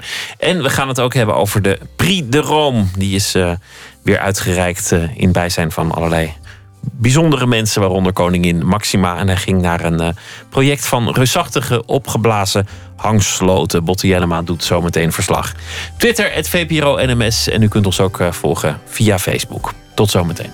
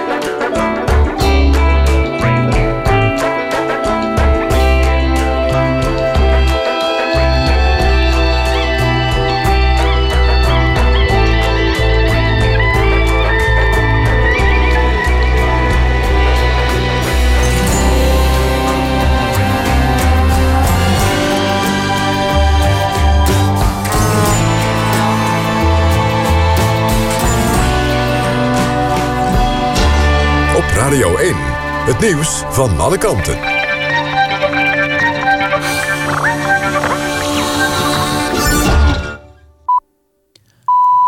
1 uur, Christian Bonenbakker met het NOS Journaal. De Europese leiders zijn iets positiever gestemd over de kans om Groot-Brittannië bij de EU te houden. Afgelopen avond was er topoverleg over de Britse eisen. Het was het eerste gesprek op dit niveau tussen de Britse premier Cameron en de rest van Europa. Voorzitter Tusk zegt optimistisch te zijn over de kans op een compromis. De Britten eisen flinke hervormingen van de EU. Ze willen onder meer de komst van werknemers van het Europese vasteland afremmen. Met name die wens stuit op veel bezwaren van andere EU-lidstaten. PvdA-kamerlid Khadija Ariep wil voorzitter van de Tweede Kamer worden. Ze is nu al ondervoorzitter en vervangt de afgetreden Anoushka van Miltenburg. Ariep zit al 17 jaar in de Kamer. Drie jaar geleden probeerde ze ook al voorzitter te worden. Toen verloor ze van Van Miltenburg. Ariep is de eerste die zich kandidaat heeft gesteld voor de verkiezing op 13 januari. De PVV heeft meteen al laten weten dat iemand met de Marokkaanse nationaliteit geen Kamervoorzitter mag worden. De bestuursraad van Ajax blijft zitten. Op de algemene ledenvergadering hebben alle aanwezigen hun vertrouwen uitgesproken in voorzitter Henrichs en de andere leden. Dat betekent waarschijnlijk het einde van de betrokkenheid van Johan Cruijff bij Ajax. Die had de leden opgeroepen om de bestuursraad weg te sturen vanwege het ontslag van Wim Jonk als hoofdopleidingen van Ajax. Voorzitter Henrichs is blij met de unanieme steun van de leden. Hij zegt dat Ajax blijft werken volgens de aanpak die Cruijff had bedacht. Erelid Michael van Praag gaat proberen Cruijff alsnog voor de club te behouden. Feyenoord heeft moeizaam de kwartfinales van de KNVB-beker bereikt. De Rotterdammers wonnen thuis na verlenging met 2-1 van Willem II. De winnende treffer werd pas in de 119e minuut gemaakt door Dirk Kuyt. Hij scoorde uit een penalty. Het weer. Vannacht gaat het vanuit het westen wat regenen. Het blijft zacht, met minima rond de 10 graden. In de ochtend trekt de regen weg en dan schijnt de zon geregeld. Smiddags meer bewolking, maar het blijft droog bij een graad of 12. Dit was het NOS Journaal. NPO Radio 1.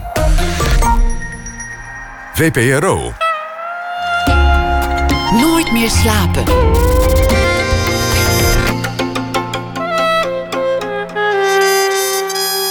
Met Pieter van der Wielen. U luistert naar Nooit meer slapen. Erik-Jan Harmens zal deze week elke nacht de voorbije dag samenvatten. Hij is dichter en schrijver. Debuteerde in 2003 als dichter. Zijn laatste boek, een roman, heet Hallo Muur. En in het eh, komend jaar dan zal hij een bundel uitbrengen. Ik noem dit Poëzie met al zijn mooiste gedichten tot nu toe. En hij heeft ook nog een eh, bundel in de maak samen met Ilja Leonard Vijver. Duetten. Erik-Jan, goeiedag. Goeiedag, Pieter. Vertel eens, wat, uh, wat viel op vandaag? Nou, ik dacht ik doe eens een, een stukje over uh, sport. En wel over het uh, ontslag van José Mourinho bij de voetbalclub Chelsea. Want hoe zat het ook alweer? Vertel eens. Nou, hij is, afgelopen seizoen is hij kampioen geworden in, in Engeland. En vervolgens werd zijn contract verlengd tot 2019. voor een jaarsalaris van 10 miljoen pond. En dat was afgelopen augustus. En sindsdien is het eigenlijk bergafwaarts gegaan met deze ploeg. Hij staat nu net boven de degradatiestreep en hij is uh, vandaag ontslagen. Uh, dus dat geeft een beetje aan hoe dat eraan toe gaat in het. Het fascineert me toch wel hoe snel uh, ja, zo gewonnen, zo gewonnen. Zo'n ouderwets spreekwoord, maar dat gaat hier toch wel echt op. Van zo je de, special one, zoals hij wordt bij, zoals de bijnaam luidt. En zo is hij eigenlijk toch weer in een, een verliezer en wordt hij, uh, maar wel met een ruime afkoopsom, maar dan wordt hij eruit uh, gebonjourd. De opkomst en de ondergang van een sporter. Ik ben benieuwd naar het verhaal. Ga je gang. Ja. Aardige mensen zijn het meest geliefd. Mensen die altijd een glimlach op hun gezicht hebben. Hartelijk en gul zijn. Mensen die nooit verlegen zitten om een kletpraat. Maar ik hou ook van mensen die helemaal niet zo aardig zijn. Of in ieder geval niet meteen aardig lijken. Mensen die bars ogen en ontoegankelijk. De kat soms urenlang uit de boom kijken en op zonnige dagen een donderwolk boven hun hoofd kunnen hebben. Ik hou van mensen die soms een tijd stil zijn omdat ze iets dwars zit. Als een vliespinda in je luchtpijp. Zo ben ik al jaren fan van de coach van de Londense voetbalclub Chelsea, José Mourinho, bijgenaamd de Special One. Vandaag is hij ontslagen wegens tegenvallende prestaties. Vorig jaar nog de kampioen van de Premier League staat de club slechts één punt boven de degradatiestreep. En de coach die had het meer dan ooit aan de stok met scheidsrechters, collega's, journalisten en met de wereld in het algemeen. Vooral één interview na afloop van een verloren wedstrijd was legendarisch. De journalist vroeg, hoe kon het dat jullie de wedstrijd alsnog uit jullie handen hebben laten glippen? Mourinho antwoordde met bedroefd gelaat. Ik heb niets, niets te zeggen. Je bedoelt dat je niks wil zeggen over de wedstrijd? vroeg de journalist. Niets, antwoordde José. Niets heb ik te zeggen. Ook niet over het feit dat de tegenstander geen rode kaart kreeg... waar hij hem dik en dwars verdiende? Niets, deed José weer ijzig serieus. Niets te zeggen heb ik. José Mourinho kan op fluistertoon ontploffen. Bij een andere gelegenheid zei hij daarover... You can make a silence very noisy if you want. En vooral de toevoeging if you want was daarbij interessant. Alsof je door aan de volumeknop te draaien de stilte harder kunt zetten... totdat ze echt niet meer is te verdragen. Ik kan het me ergens ook wel voorstellen hoor. Met, met, met uh, alle respect en bewondering voor de, de collega's in de sportjournalistiek. Het lijkt me als je net, net een wedstrijd hebt gespeeld Hmm. en verloren. En, en, en dan staat er zo'n zo'n zo'n vatsige sportverslaggever die zegt: Waar was je nou? Waarom was je niet vijf seconden sneller? Ja. Dat, dat lijkt me gewoon toch frustrerend. Ik kan me wel voorstellen dat, dat mensen altijd zo nuffig reageren langs de ja, maar hij, sportvelden. hij, hij drijft het wel tot, eh, tot in de perfectie door. Het is eigenlijk toneel wat hij doet, eh, toch. Eh, dus je hebt mensen die beginnen op deze manier, van ik heb niets te zeggen, maar dan laten ze zich vervolgens uit hun tent lokken. Maar José Mourinho kan dit werkelijk minutenlang volhouden. Eh, en eigenlijk wat me ook eh, boeit is dat hij door dit te zeggen eigenlijk zo ongelooflijk agressief is. Het is, bijna, het is eigenlijk de manier waarop hij het zegt is heel agressief. Terwijl hij, als hij zou gaan schelden of zo, dan is het veel minder eh, bedreigend. Dus ik, vond het, ik vind, het fascineert me wel hoe hij dat doet. Het is echt een, een, een acteur en ook wel een entertainer, denk ik. Net als zijn goede vriend Louis Vergaal. Heeft het bijgedragen aan zijn ondergang dat hij onaardig wordt gevonden? Want dat zie je ook wel vaker, dat het uitmaakt of mensen een sporter sympathiek vinden. Dan kan je nog Ja. wel een topscorer zijn, maar we vinden je een, een ei. Dus willen we toch eigenlijk niet al te hard voor je juichen. Het, Nee, komt er eens ik- voor. Precies, ja, ik denk, ja, maar ik denk, ik denk dat José Mourinho is eigenlijk gewoon niet aardig. Eh nooit, tenminste niet eh, naar buiten toe, waarschijnlijk wel naar zijn, eh, naar zijn intimie. Maar, dus dat zal niet de reden zijn voor de, voor de eigenaren van deze club om, om hem de laan uit te gooien. Ik denk dat het gewoon op een gegeven moment, ja, als ze zo doorgaan, dan zou Chelsea werkelijk gaan degraderen. En ja, dat, dat scheelt nogal in inkomsten natuurlijk. Dus dan is die eh, afkoopsom van, een, eh, van, eh, van 40 miljoen. Ik geloof dat ze uiteindelijk 12 miljoen gaan betalen of zo. Maar die afkoopsom valt dan nog mee als je ziet wat het scheelt aan inkomsten. Dus, Nou, verder hebben we er geloof ik ook niets, niets over te zeggen. Erik Jan, dankjewel. Goeienacht. Morgen weer een verhaal. Tot dan. Adele gaan we naar luisteren. De best verkopende plaat van het jaar. En hier komt het nummer Remedy.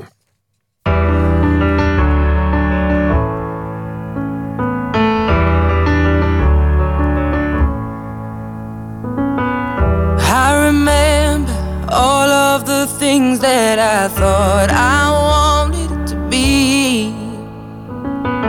So desperate to find a way out of my world and finally breathe.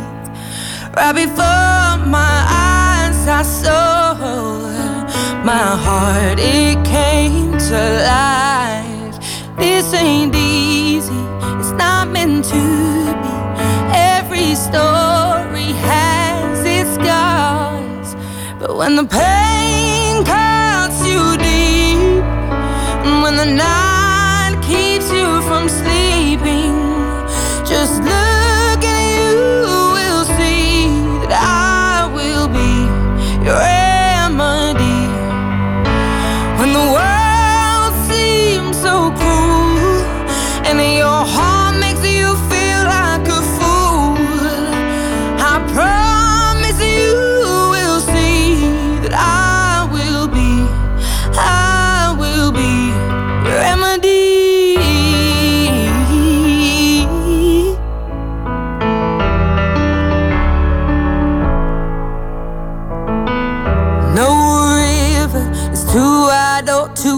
told me to swim to you. Come whatever, I'll be the shelter that won't let the rain come through. Your love, it is my truth, and I will always love you. Love you.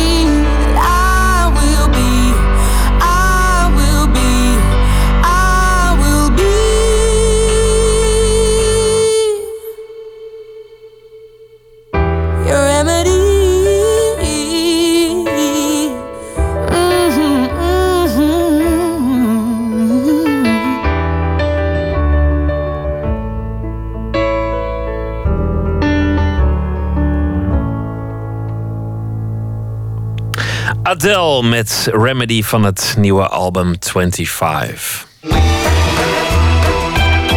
Nooit meer slapen. Cabaretier in Duizendpoot Dolf Jansen heeft een eh, eindejaarsconferentie. De titel is Hartverwarmend. En eh, het is een voorstelling over clubjes, partijen, religies en subculturen. Verslaggever Inge Ter Schuren ontmoette Dolf Jansen en keek met hem terug op het afgelopen jaar. Frankrijk was beducht voor nieuwe aanslagen. Van de ene heb ik echt het gezicht goed gezien. Ja, en die zag ik echt schieten laden, schieten laden. Puinruimen, het bloed wegspoelen, de doden begraven. Een auto die geparkeerd stond in een gewone winkelstraat in een buitenwijk van Beirut. Deze vluchtelingen hebben geluk gehad. Maar dat gold niet voor anderen die verderop in zee zijn verdronken. Het valt me zwaar terugkijken op het afgelopen jaar. De ellende in de wereld blijft door mijn hoofd spoken. Cabaretier Dolf Jansen maakt al 26 jaar een eindejaarsconferentie... waarin hij zijn verhalen en observaties van het afgelopen jaar deelt. Ik vraag me af of hij dat trieste gevoel herkent. Laat ik zeggen, ik begrijp dat wel. Je, je hoeft maar een aantal voorvallen te denken en je denkt, ja, het was een rotjaar, het was behoorlijk triest. Het is ook nog behoorlijk triest en eh, gaan we daaruit komen? Ik kan er niks aan doen dat ik altijd ook met een eh, redelijk optimistische blik kijk, zelfs als er een hoop triestigheid is. Aan eh, aanslagen en alle vervelende dingen die ons eh, overkomen. Dus, dus ik, ik begrijp dat gevoel heel erg. Ik eh, heb zelf niet een heel triest gevoel. Misschien alleen al door zoiets als dat wat sommige mensen al 10, 15 jaar roepen. eh, zouden we niet eens de economie anders moeten gaan opbouwen? En zouden we niet eens van eh, duurzame eh, ener- energie eh, die kant op moeten? En zouden we niet eens van eh, fossiele brandstoffen af moeten? En noem allemaal op. Dat het erop lijkt dat opeens eh, de rest van de wereld dat ook doorheeft. Dat kan je heel erg positief eh, eh, zien. Dus er zijn ook goede ontwikkelingen. Maar ja, het is, het is eigenlijk elk jaar zo. Ik doe het nu 26 jaar. Elk jaar zo dat er heel veel vervelende dingen gebeuren. En ja, het, het ene jaar overheerst dat wat meer dan het andere jaar. Ik ben dus zelf niet triest, maar ik, ik begrijp het gevoel volledig. Maar in al die 26 jaar dat je het doet, heb je nooit het gevoel... ik heb er nu echt geen zin, ik wil niet op dit jaar terugkijken. Ik wil naar een volgend jaar toe. Nee, zeker niet. Sterker nog, ik heb het één keer in ieder geval niet gedaan.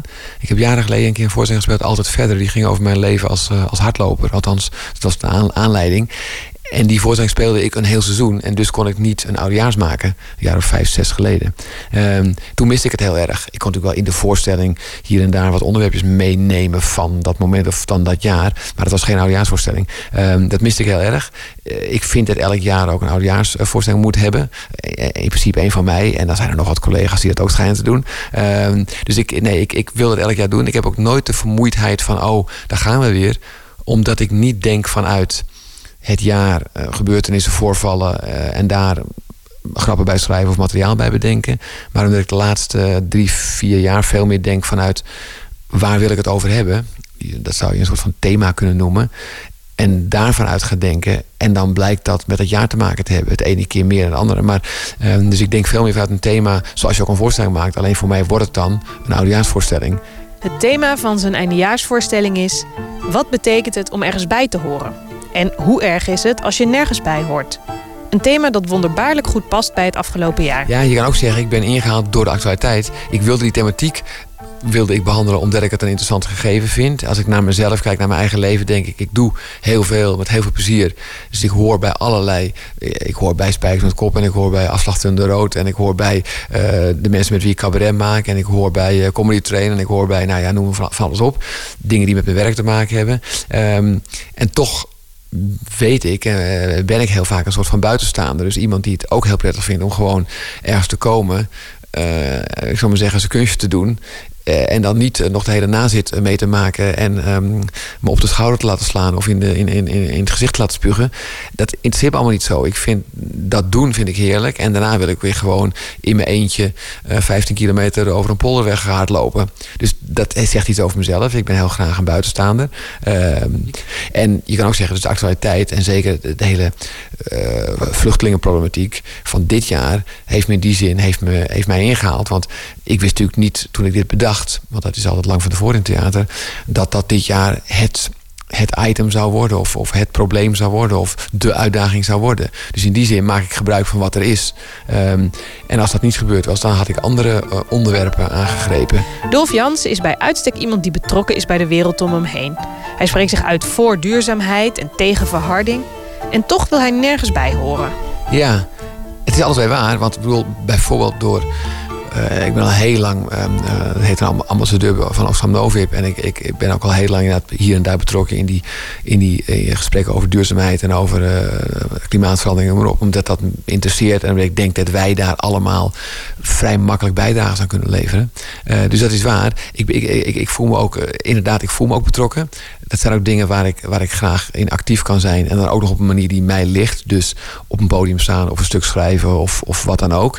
Um, dus dat klopt helemaal. Uh, ik voel me ook heel erg betrokken bij de wereld. Ik voel me ook heel erg onderdeel van, laten we zeggen, de plek waar we nu zijn. En van dit land en van, en van Europa en van de wereld. Voel ik me allemaal bij betrokken.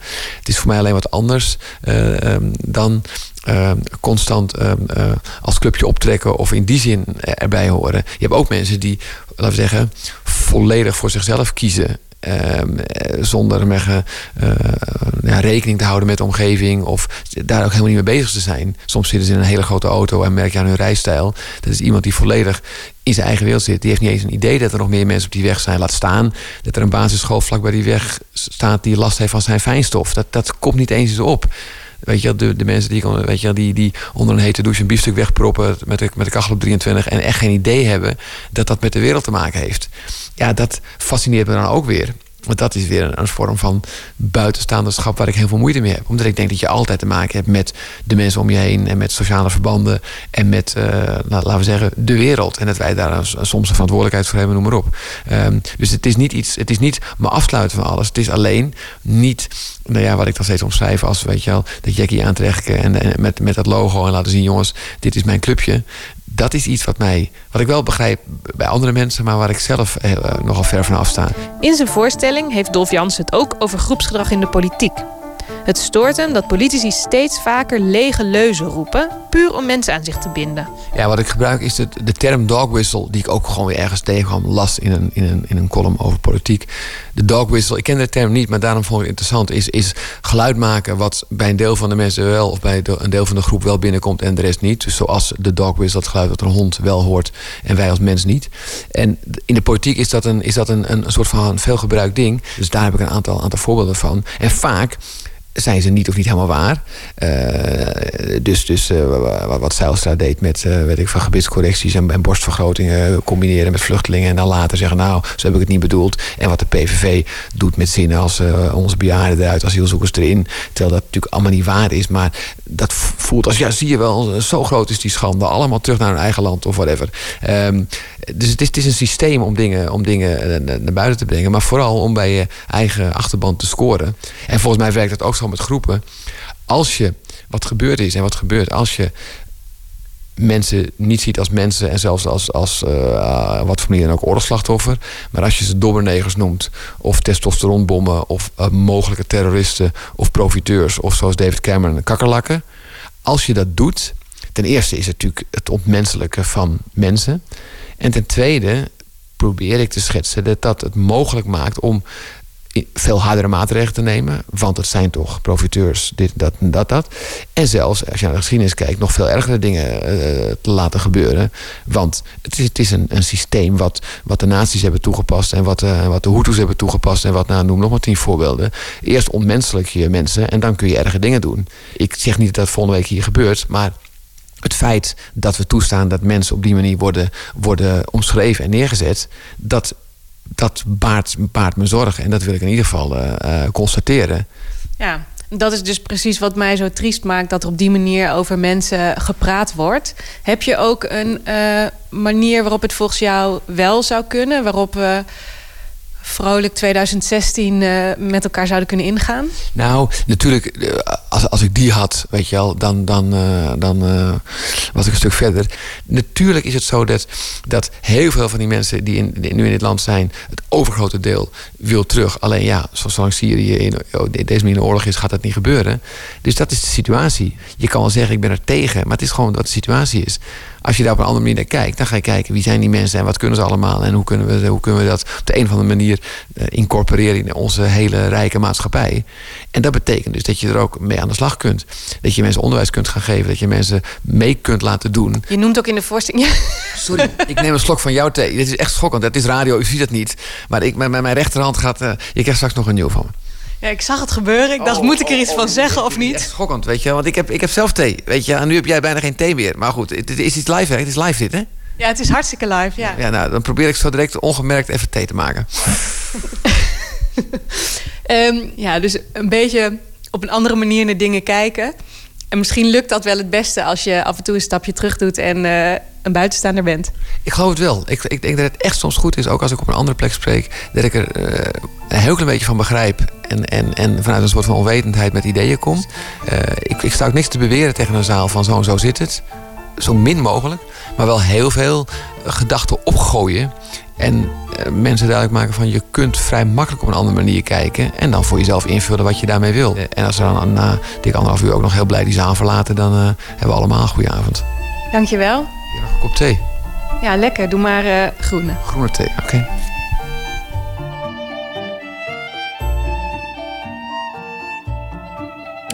Speeldata en dat soort dingen zijn te vinden op de website dolfjansen.com. Een gesprek tussen Dolf Jansen en Inge Ter Schuren. Hij was gitarist van eh, de band The Coral, Bill Ryder Jones. Een paar weken geleden verscheen zijn derde soloalbum, West Kirby County Primary, waarop dit volgende stuk werd aangetroffen: Daniel. two, three, go.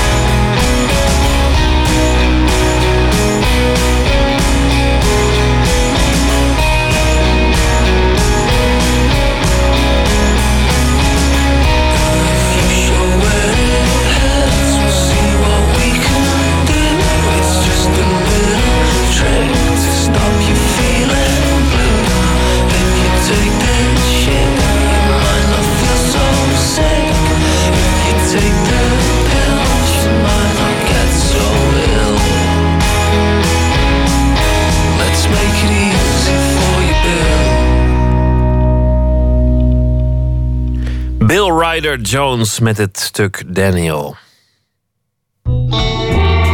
Nooit meer slapen.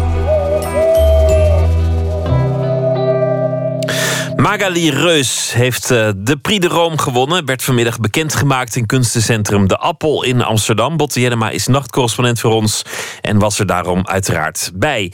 Botte, laten we eens eh, beginnen met de Prix de Rome. Dat is een grote eer, mooie prijs om te winnen. Eh, veel mensen dromen Zeker. ervan. Ehm, ja, vertel eens over de prijs allereerst. Ja, dat is een eh, belangrijke aanmoedigingsprijs vooral. Hè. Het is bedoeld voor jonge kunstenaars, kunstenaars onder de 40. Eh, in Nederland bestaat hij nog uit twee prijzen. Een tweejaarlijkse voor kunstenaars en een vierjaarlijkse voor architecten. En het is een hele oude prijs ook. Want Lodewijk Napoleon die heeft hem ooit ingesteld in 1808. Eh, tegenwoordig organiseert het uh, Mondriaan Fonds het. En ehm, er hangt ook een flink geldbedrag aan vast, 40.000 euro. En als je hem wint, krijg je ook een werkperiode in natuurlijk Rome. Werd vanmiddag eh, uitgereikt, veel bobo's daar. En eh, nou ja, veel, eh, zoals dat in het Engels dan zou heten... beautiful people, koningin Maxima en eh, minister Bussemaker. Kortom, allemaal grote methoden. Een eh, mooie bijeenkomst. Ja, precies. Nou ja, eerlijk gezegd was, dit, eh, was het wel een beetje wonderlijk dat uh, koningin er dan bij was. Mooi voor de prijs natuurlijk, mooi voor de winnaars vooral ook. Maar het maakte het ook een beetje gekke gebeurtenis, want uh, het was wel grappig. We werden als pers met z'n allen en dan vooral fotografen werden we naar een zaaltje geleid met een leestafel. En was, wat, wat wel grappig was, er zit dan ook een hele club royalty fotografen. Dat zijn kennelijk een vast clubje van een man of vijf, begreep ik, van een mevrouw van de RVD. Die overal zo'n beetje mee naartoe gaan. En die waren er ook. En die, we, we gingen naar, naar, naar die leestafel. En die, die mannen die vroegen zich af of ze wel daar aan mochten gaan zitten. Of dat dat toevallig ook dan kunst was. Dus dat was wel even leuk. Um, de, bekendmaking, ja, de bekendmaking door minister Busmaker kunnen we even naar luisteren. Dat klonk vanmiddag zo. Hoewel alle genomineerden het experiment niet hebben geschuwd en alle presentaties nieuwsgierig maken naar een volgende stap, is er één die de jury het meest overtuigde van de recent doorgemaakte ontwikkeling. Deze kunstenaar werkt doelgericht en beheerst aan een nieuwe koers, maakt daarbij heldere keuzes en vertaalt dit in een prikkelende presentatie. die tegelijk formeel en persoonlijk is en zich geleidelijk voor de bezoeker opent. Dames en heren, de Prix de Rome 2015 is voor Magali Reus. Ja, de Reus. Nou, je hoort hier de minister ook het nadruk leggen op dat woord ontwikkelen. Hè? Eh, daar gaat het eigenlijk ook een beetje om. Als je bij de Prix de Rome voor de shortlist bent geselecteerd... eh, dit jaar waren dat er vier, normaal gesproken ook het, zijn, dat er, zijn dat er vier... eh, dan krijg je een werkbudget waarmee je nieuw werk maakt... in opdracht van de jury. Nou, die vier werken die we dus, die, die zijn nu tentoongesteld in dat, de appel. En die werken die worden uiteindelijk beoordeeld door de jury... De voorzitter van die jury, dat is eh, Birgit Donker, de directeur van het Mondriaan Fonds en ook voormalig hoofdredacteur van NSC Handelsblad. En ik vroeg haar waarom er voor Magali Reus is gekozen. Um, nou, laat ik vooropstellen dat het een lastige keuze was. Dat zeggen juries altijd, maar dat was ook echt waar. Want het zijn uh, vier kandidaten die uh, werk maken dat gelaagd is. Dat zich niet onmiddellijk prijs geeft, maar dat heel ja, veel zeggingskracht heeft, verbeeldingskracht. En tegelijkertijd vond de jury dat het werk van Magali dat dan het allermeeste had. Ook als je het vergelijkt met werk dat ze eerder maakte. Zij is echt een stap verder gegaan in haar werk. En het biedt ook een enorme belofte uh, voor de toekomst. Waarin is ze verder gegaan? Zij maakt uh, vaak werk. Uh, ze haalt iets uit de werkelijkheid. Uh, bijvoorbeeld klapstoelen of koelkasten. En maakt die helemaal na. Stuk voor stuk maakt ze dat helemaal na. En dat heeft ze nu weer gedaan met hangsloten. Maar in dit geval heeft ze ze ook opgeblazen. Ze heeft ze groter gemaakt. We staan ernaast, hè? Ja, ja, je ziet het hier ook. Ze heeft het ook opengehaald. Je ziet ook het binnenwerk van een hangslot. Als je het voor het eerst ziet en je weet dat niet... herken je het ook helemaal nee, niet als een hangslot. Het onderdeel van een cv-ketel, dacht ik. Bijvoorbeeld. Of je legt er echt iets anders in. Dus het is heel vervreemdend. Het heeft een hele aantrekkelijke vreemdheid, deze uh, opgeblazen hangsloten. En wat ook heel mooi hieraan is, het, het heeft ook verwijzingen naar een digitale wereld met de cijfers die erop staan. En dus volgens mij is zij echt een uh, beeldhouwer van deze tijd. Wat sprak je er zelf in aan in haar werk? Ik vind het uh, heel intrigerend. Het is ook heel mooi gemaakt. Het is mooi om te zien. En, uh, maar juist die vreemdheid, dat trekt me er zo in aan. Dat je blijft afvragen, waar kijk ik nou naar? En, en uh, ja, wat, wat, het roept allerlei vragen op. Het roept veel meer vragen op dan het beantwoord. En dat uh, trekt mij aan. En het is ook een hele eigen wereld. Zij schept echt een eigen wereld. Ja, nou, de, uh, Birgit Donker zei, uh, de jury zegt verder ook over het werk van Magali dat het ja, getuigt van humor en kritisch bewustzijn. Die sloten waar ze het over hebben, die hangen in de appel aan de muur. Ze heeft er een aantal gemaakt en ik vind ze echt prachtig, gedetailleerd, kleurrijk. En ik vroeg Magali zelf om er eventjes wat meer over te vertellen. Nou, ik had zelf wat een tijd in een collectie van uh, hangsloten in mijn atelier waar ik al zijn vrij sobere objecten in principe. En ja, ingetogen sobere objecten. En, maar ze, ze hebben iets heel mysterieus, wat natuurlijk deel van hun functie is ook, om, om, om die privacy te beschermen. En um, ik was eigenlijk geïnteresseerd om die eigenschappen, die functionele eigenschappen, uh, die ze zo uh, sober maken, om ze daarvan als het ware te, van te bevrijden. En ze, dus die, die uh, schakels te openen en de beschermende omhulzen te openen. Dat ze een interieur tentoonstellen als het ware. Ja.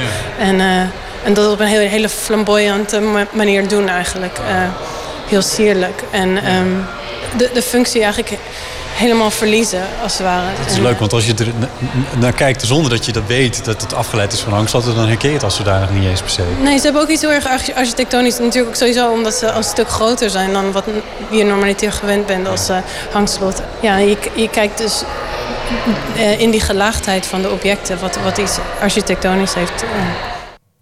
Ik moest ook denken aan de hangsloten die mensen dan aan de brug hangen om hun liefde te bezegelen. Bij, bij opengebroken hangsloten dacht ik ook meteen aan uh, verbroken liefdes. Enfin, ze krijgt een, uh, een bedrag van 40.000 euro, een werkperiode in Rome. Nou, allemaal heel mooi. En ongetwijfeld was ze daar ook uh, content mee. Ja, nou ja, het is natuurlijk een eer, maar ik vroeg er eventjes naar. Um, uh, wat dat voor haar nou uh, betekent. Maar ze liet toen ook wel duidelijk merken dat dat geldbedrag eigenlijk wel heel welkom is. Luister even naar haar reactie toen ik haar vroeg wat het betekent om de Prix de Rome te winnen. Het is me nog niet helemaal. Het, het, ja, het heeft nog niet helemaal gesetteld of zo. Maar ja, het is natuurlijk fantastisch. Ik had het helemaal niet verwacht. Dus ja, het, het betekent voor mij heel veel. Zeker voor mijn werk op dit moment het, geeft, het geeft me heel veel steun om dingen te kunnen verwezenlijken. Projecten te kunnen verwezenlijken. Want eh 40.000 euro werkbudget, geloof ik. Ja, dat is gigantisch. Dat is geweldig. Eh, een expositie hier bij de Appel, nou die had je al. Mm, Ehm, en een werkperiode in Rome bij de American Academy. ja, En een paar klapzoenen van de koningin en een champagne. ja, not bad. ja, ik ben heel, ik ben heel blij. ja. Weet je al waar, in welke richting je dat zou willen, zou, wat, wat je hiermee zou willen doen? Wat je, Ehm, nou ja, sowieso geeft het me, me zekerheid wat betreft eh, mijn atelier voor volgend jaar. Dus dat, dat is fijn. En eh, je bedoelt dat je wat dingen kan betalen. ja, het, is gewoon een soort, het geeft een soort financiële rust, wat, wat heel fijn is. En dan, en dan, eh, ja, dan, dan hoef je daar minder over eh, na te denken en kan je gewoon concentreren op je werk. Dus dat is fijn. Eh, ja, die grote opengewerkte hangsloten van Magali Reus... die zijn tot half januari te zien bij, eh, in de Appel Art Center in Amsterdam. Eh, samen met dat andere werk... wat die vier andere genomineerden voor de Prix de Rome hebben gemaakt. Botte Jellema, dankjewel en een hele goede nacht. Goeienacht. De zangeres Lasa stierf alweer vijf jaar geleden aan eh, de gevolgen van kanker. Heel zonde, want ze had een eh, prachtige stem. Blijkt ook uit dit nummer. Is Anything Wrong?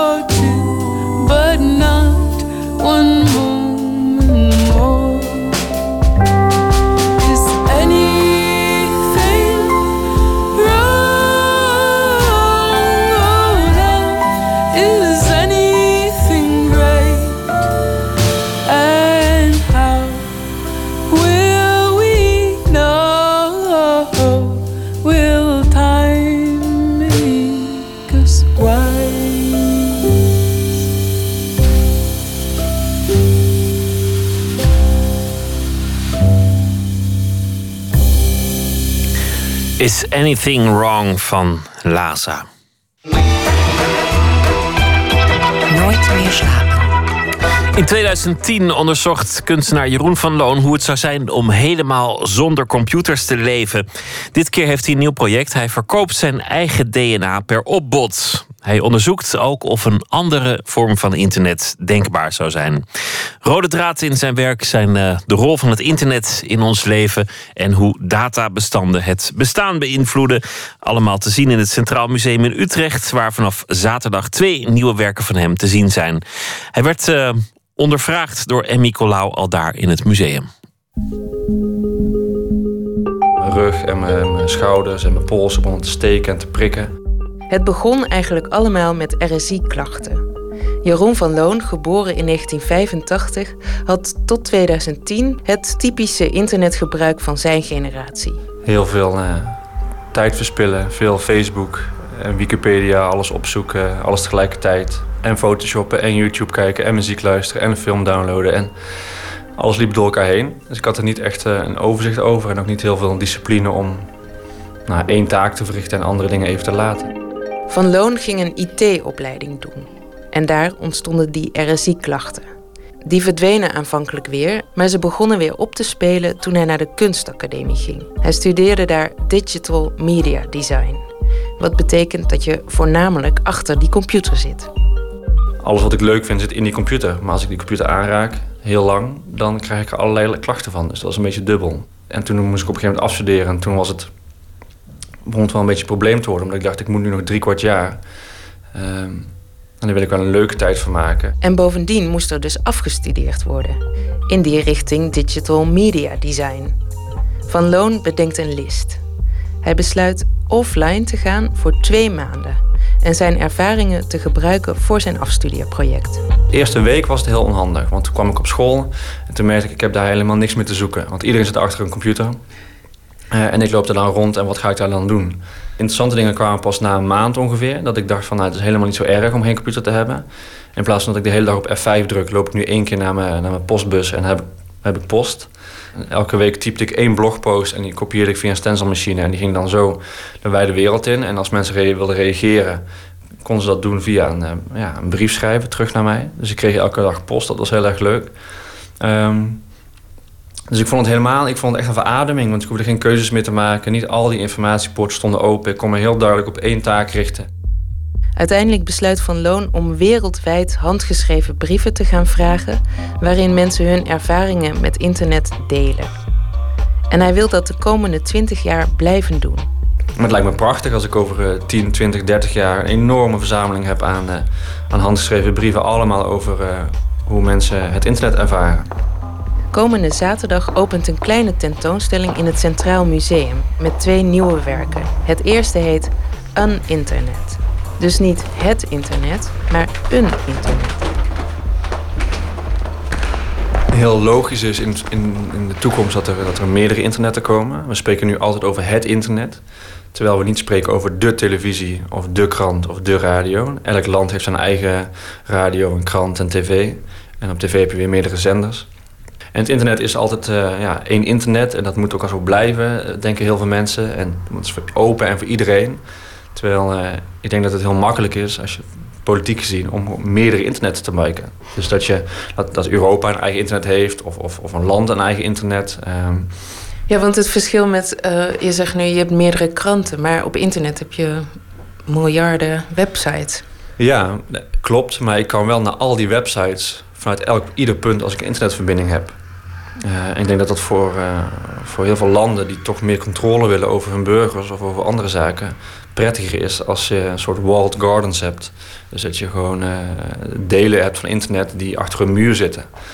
Ik zeg ook niet dat dat mijn ideale beeld is van het internet. Maar ik kan me heel goed voorstellen in de toekomst dat, dat er andere internetten zijn. Meerdere internetten. Dat er ook internet, internetten zijn die geschikt zijn voor andere zaken. En dat is echt iets wat mensen niet willen horen. Want dan kom je heel snel op eh, ja, eh, vrijheid van meningsuiting. En ja, het internet is voor iedereen. En dat, dat geloof ik ook. Maar als ik eh, wat minder rooskleurig denk... dan denk ik dat het heel snel die kant op gaat. Ik kan hem even aanzetten, de installatie. Ik denk dat hij nu... Staat hij goed? Volgens mij wel. Dan moeten we Eén kabeltje erin prikken. Op de vloer van de witte ruimte liggen glazen buizen. Tezamen vormen die een plattegrond van de internetkabels die door onze oceanen getrokken zijn. Een rookmachine blaast rooksignalen door die glazen pijpjes. Data heeft als doel om, om bewaard te worden. Eh, en het internet wat ik hier presenteer in het Centraal Museum is juist puur het tegenovergestelde. Dus daar heb ik een internet willen maken wat enorm vergankelijk en transparant is.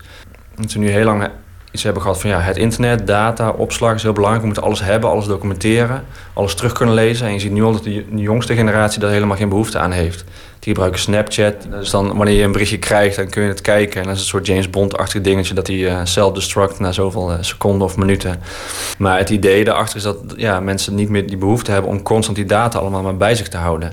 En dat het veel meer gaat om iets te beleven, net zoals dat vroeger was. En dat heeft het begrip data aan zich heeft dat een beetje verpest, denk ik. Dat dat we alles maar kunnen documenteren voor later en later terug kunnen kijken. En dat er dus niks meer bestaat als een, ja, een uniek moment. Zoals je naar een concert gaat, dat ervaar je echt op, die, op dat moment. En dan kan je later wel een filmpje van terugkijken.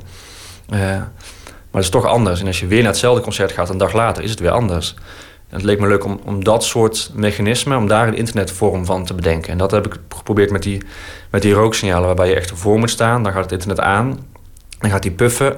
Dan komen er allerlei rooksignalen uit het internet. En dan krijg je een soort schouwspel van rooksignalen waar je bij bent zonder documentatie. En als je weggaat, dan verdwijnt al die rook weer, alle data weer en stopt, stopt je er weer mee en is het weer, is het weer weg. Maar je zegt dus eigenlijk twee dingen zou je willen vangen in een nieuw internet. Eén is dat het meer om die ervaring gaat. En twee, dat die data vluchtig zijn. Ja. Want dat, dat, het succes van Snapchat is natuurlijk heel erg dat mensen het ook een geruststellend idee vinden. Dat die rare foto die ze versturen, of dat sms'je, of dat berichtje midden in de nacht, uh, terwijl je misschien niet meer helemaal nuchter was, of dat, dat je niet daar nog jarenlang op afgerekend kan worden. En je ziet het nu natuurlijk ook op internet dat mensen die ooit op een verkeerde manier terecht zijn gekomen, in verkeerde poses of in dronken toestand uh, op een uh, skihelling. Dat dat je voor eeuwig kan achtervolgen. En dat, we beginnen ons nu pas te realiseren dat het ontzettend vervelend en irritant is. Ja, dat denk ik wel. Alleen vereeuwig is wel een relatief begrip in die zin. Uh, want cu2.nl en highs.nl zijn ook helemaal weg. GeoCities is ook bijna helemaal weg. Hoewel dat nog wel is gearchiveerd in een torrent. Dat kan je nog downloaden als je wil. Alle GeoCities websites. Um, dus Facebook zal ook over een aantal jaar gewoon weg zijn. Verdwijnen staan die servers uit of dan weet ik veel wat. Maar ja, die het feit dat, dat we data bewaren... dat we dan later terug kunnen kijken... dat is, wordt wel steeds uh, meer de vraag van... willen we dat wel? Het is niet voor niks dat Google nu ook zijn recht op vergeten heeft ingesteld. Dat je dat kan aanvragen. Dus, dus data hoeven niet voor eeuwig te zijn. In een andere zaal is sellout.me te zien. In dit werk verkoopt Jeroen van Loon zijn eigen DNA. Hier zie je inderdaad uh, mijn DNA lopen. Je ziet hier heel veel data verschijnen, regel voor regel. In het midden van de ruimte staat een computerkast met daarin een server en een scherm. En helemaal links zie je CHR1, dat is chromosoom 1. Hij laat nu ongeveer vijf regels per seconde zien. En hij zou, hij zou 17 jaar aan moeten staan, non-stop, om één keer alles getoond te hebben. Ja, toch vreemd om dit zo te zien met jou ernaast. Ja, het is een soort zelfportret zou je kunnen zeggen. Ja, dit zit ook in al, in al mijn cellen. Zit, zit die hele reeks, in, elk, in iedere cel. Het DNA-profiel van Jeroen van Loon is in totaal 380 gigabyte groot. Hij verkoopt dat profiel als kunstwerk per opbod. Maar wat is zoiets nou eigenlijk waard? En wat vindt hij zelf nou eigenlijk een goede prijs voor zijn eigen DNA? Ja, ik, ik kan het natuurlijk niet, niet als kunstwerk zien, want ik, ik bied het alleen maar aan als kunstwerk. Dus ik ga daar ook geen antwoord op geven. En ik heb er ook niet echt een heel goed antwoord op wat het dan zou moeten kosten. Uh, dan ga ik een andere vraag stellen. um, vind je het moeilijk om het te verkopen? Om dat af te moeten staan, die data? Nou, nu nog niet. De, de, bieding loopt tot volgend jaar, 27 september. Een jaar. Um, ik kan me voorstellen dat, dat ik dan tegen die tijd er anders over denk. Nu is het een beetje een ver van mijn bedshow op de een of andere manier. Want voelt het persoonlijk, die data? Want het zijn gewoon getalletjes. Ja, en letters. Nu niet meer. De, vooral tijdens de opening, toen ik het werk voor het eerst presenteerde in Amsterdam tijdens Kunst aan de Schinkel.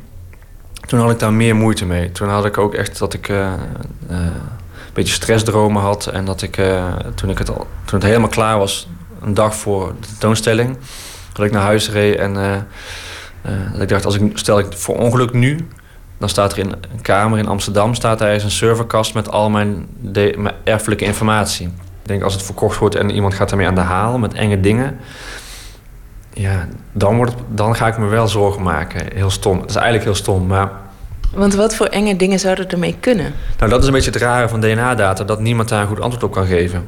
Je kunt hele simpele dingen bedenken dat ze synthetisch je DNA namaken. En als iemand een moord pleegt, dan planten ze mijn DNA. En dan heb ik nog, waarschijnlijk nog wel een alibi, maar dan ligt mijn DNA daar. Het gaat maar niet per se om die schrikbeelden. Wat ik vooral wel heb willen doen met deze twee projecten is om de toekomst naar het heden te halen. Om te kijken hoe ver kun je gaan met data. En dan eh, we kunnen daarop wachten tot het allemaal gebeurt. Of ik kan het als nu als kunstenaar nu al laten zien en proberen en daarin te prikken. Om te kijken wa- wat we daar dan van vinden. Dat vind ik een belangrijk punt voor kunst in het algemeen.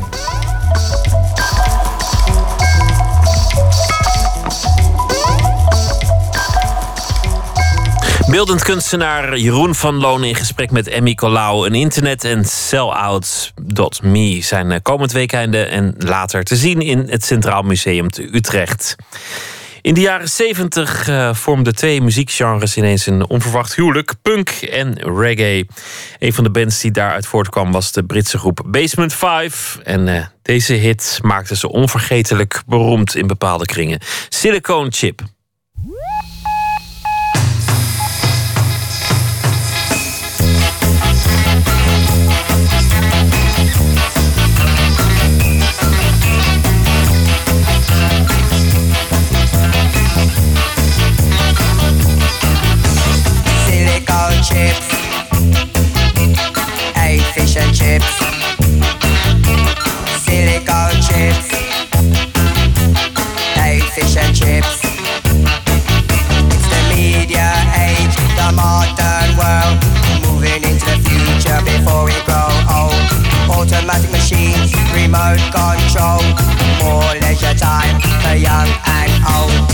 Automatic machines, remote control to get better control.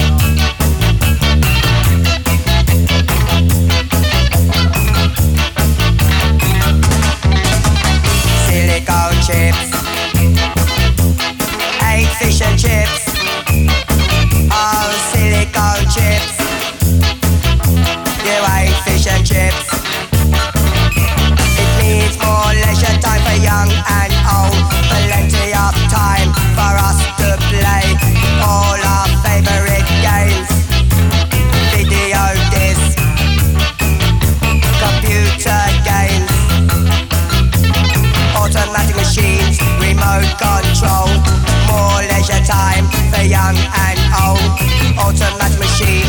remote control to get better control.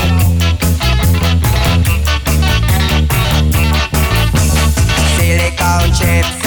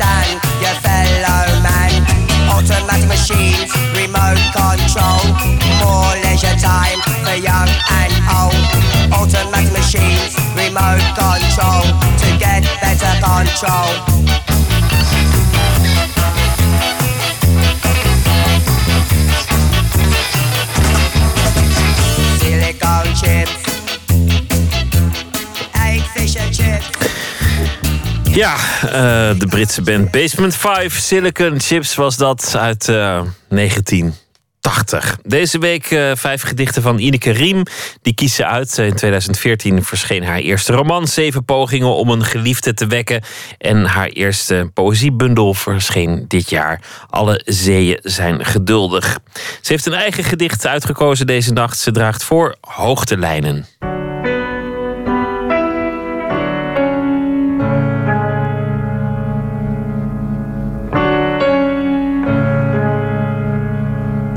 Dit jaar verscheen mijn poëziedebuut. Alle zeeën zijn geduldig. Daarin staat het gedicht Hoogtelijnen. Dat gedicht is geïnspireerd door een jeugdherinnering. Ehm, ik herinner me dat ik eh, ziek was en eh, op de bank lag. eh, ik weet niet meer precies wat ik had. De bof of de rode hond. Of nou ja, van die- van die ziektes die kinderen onder de leden hebben. Ik voelde me niet heel prettig, dat weet ik nog wel. Maar tegelijkertijd voelde ik op een gekke manier me juist wel heel goed. Omdat ik een bepaalde vrijheid ervoer. Eh, omdat ik ontslagen was van al die verplichtingen die, eh, die kinderen wordt opgelegd. En die vrijheid maakte grote indruk en die is mij altijd bijgebleven. Hoogtelijnen. Gekleurde lijnen kronkelen in een emmer zeepsop. Mijn moeder marmert de ramen ermee. Ze heeft een plaat opgezet, maar ik lig niet meer op de bank. Ik zie onze straat, de volkstuintjes aan de overkant, de gekamde akkers vanuit de lucht. Ik hang boven de dagelijkse routine. Mensen en landbouwmachines onderweg. Een vrachtwagen met bevroren patat. Een draaiende cementmolen en kijk, daar is oma die het wasgoed uitslaat voordat ze het ophangt. Groep 7 krijgt bezoek van een bergbeklimmer. Onder de dakgoot bouwen gierzwaluwen een nest. Het schoolpleinleven gaat verder zonder mij. Ik zoek de hoogte op. Mijn weektaak valt krijsend naar beneden. Mijn oren achtervolgen insecten en tussen mijn vingers stroomt de lucht die je rond bergtoppen vindt. Ver beneden drijft de wereld in een emmer vol ruis. De essentie houdt zich stil. Ik steek mijn hand uit om erbij te kunnen. Ineke Riem las haar eigen gedicht Hoogtelijnen. Dit was Nooit meer slapen voor eh, deze nacht. Morgen zit hier Estenoom Perkin in gesprek met eh, Titus Stiel Groenestegen. Hij is acteur, theatermaker en televisiemaker. En hij maakte eh, eerder het drieluik bij Orkater. Valse Wals, Bankstel, Zucht. En nu eh, staat hij samen met Ria Marx weer op het toneel Crazy Love. Gebaseerd op een tragisch liefdesverhaal van Burt Pukak en Linda Riss. Eind jaren 50 beheerste dat de krantenkoppen in New York. Wens ik u voor nu een hele goede nacht. Zometeen eh, de Nachtzuster. En ik hoop dat u morgen weer zult luisteren. Goeienacht.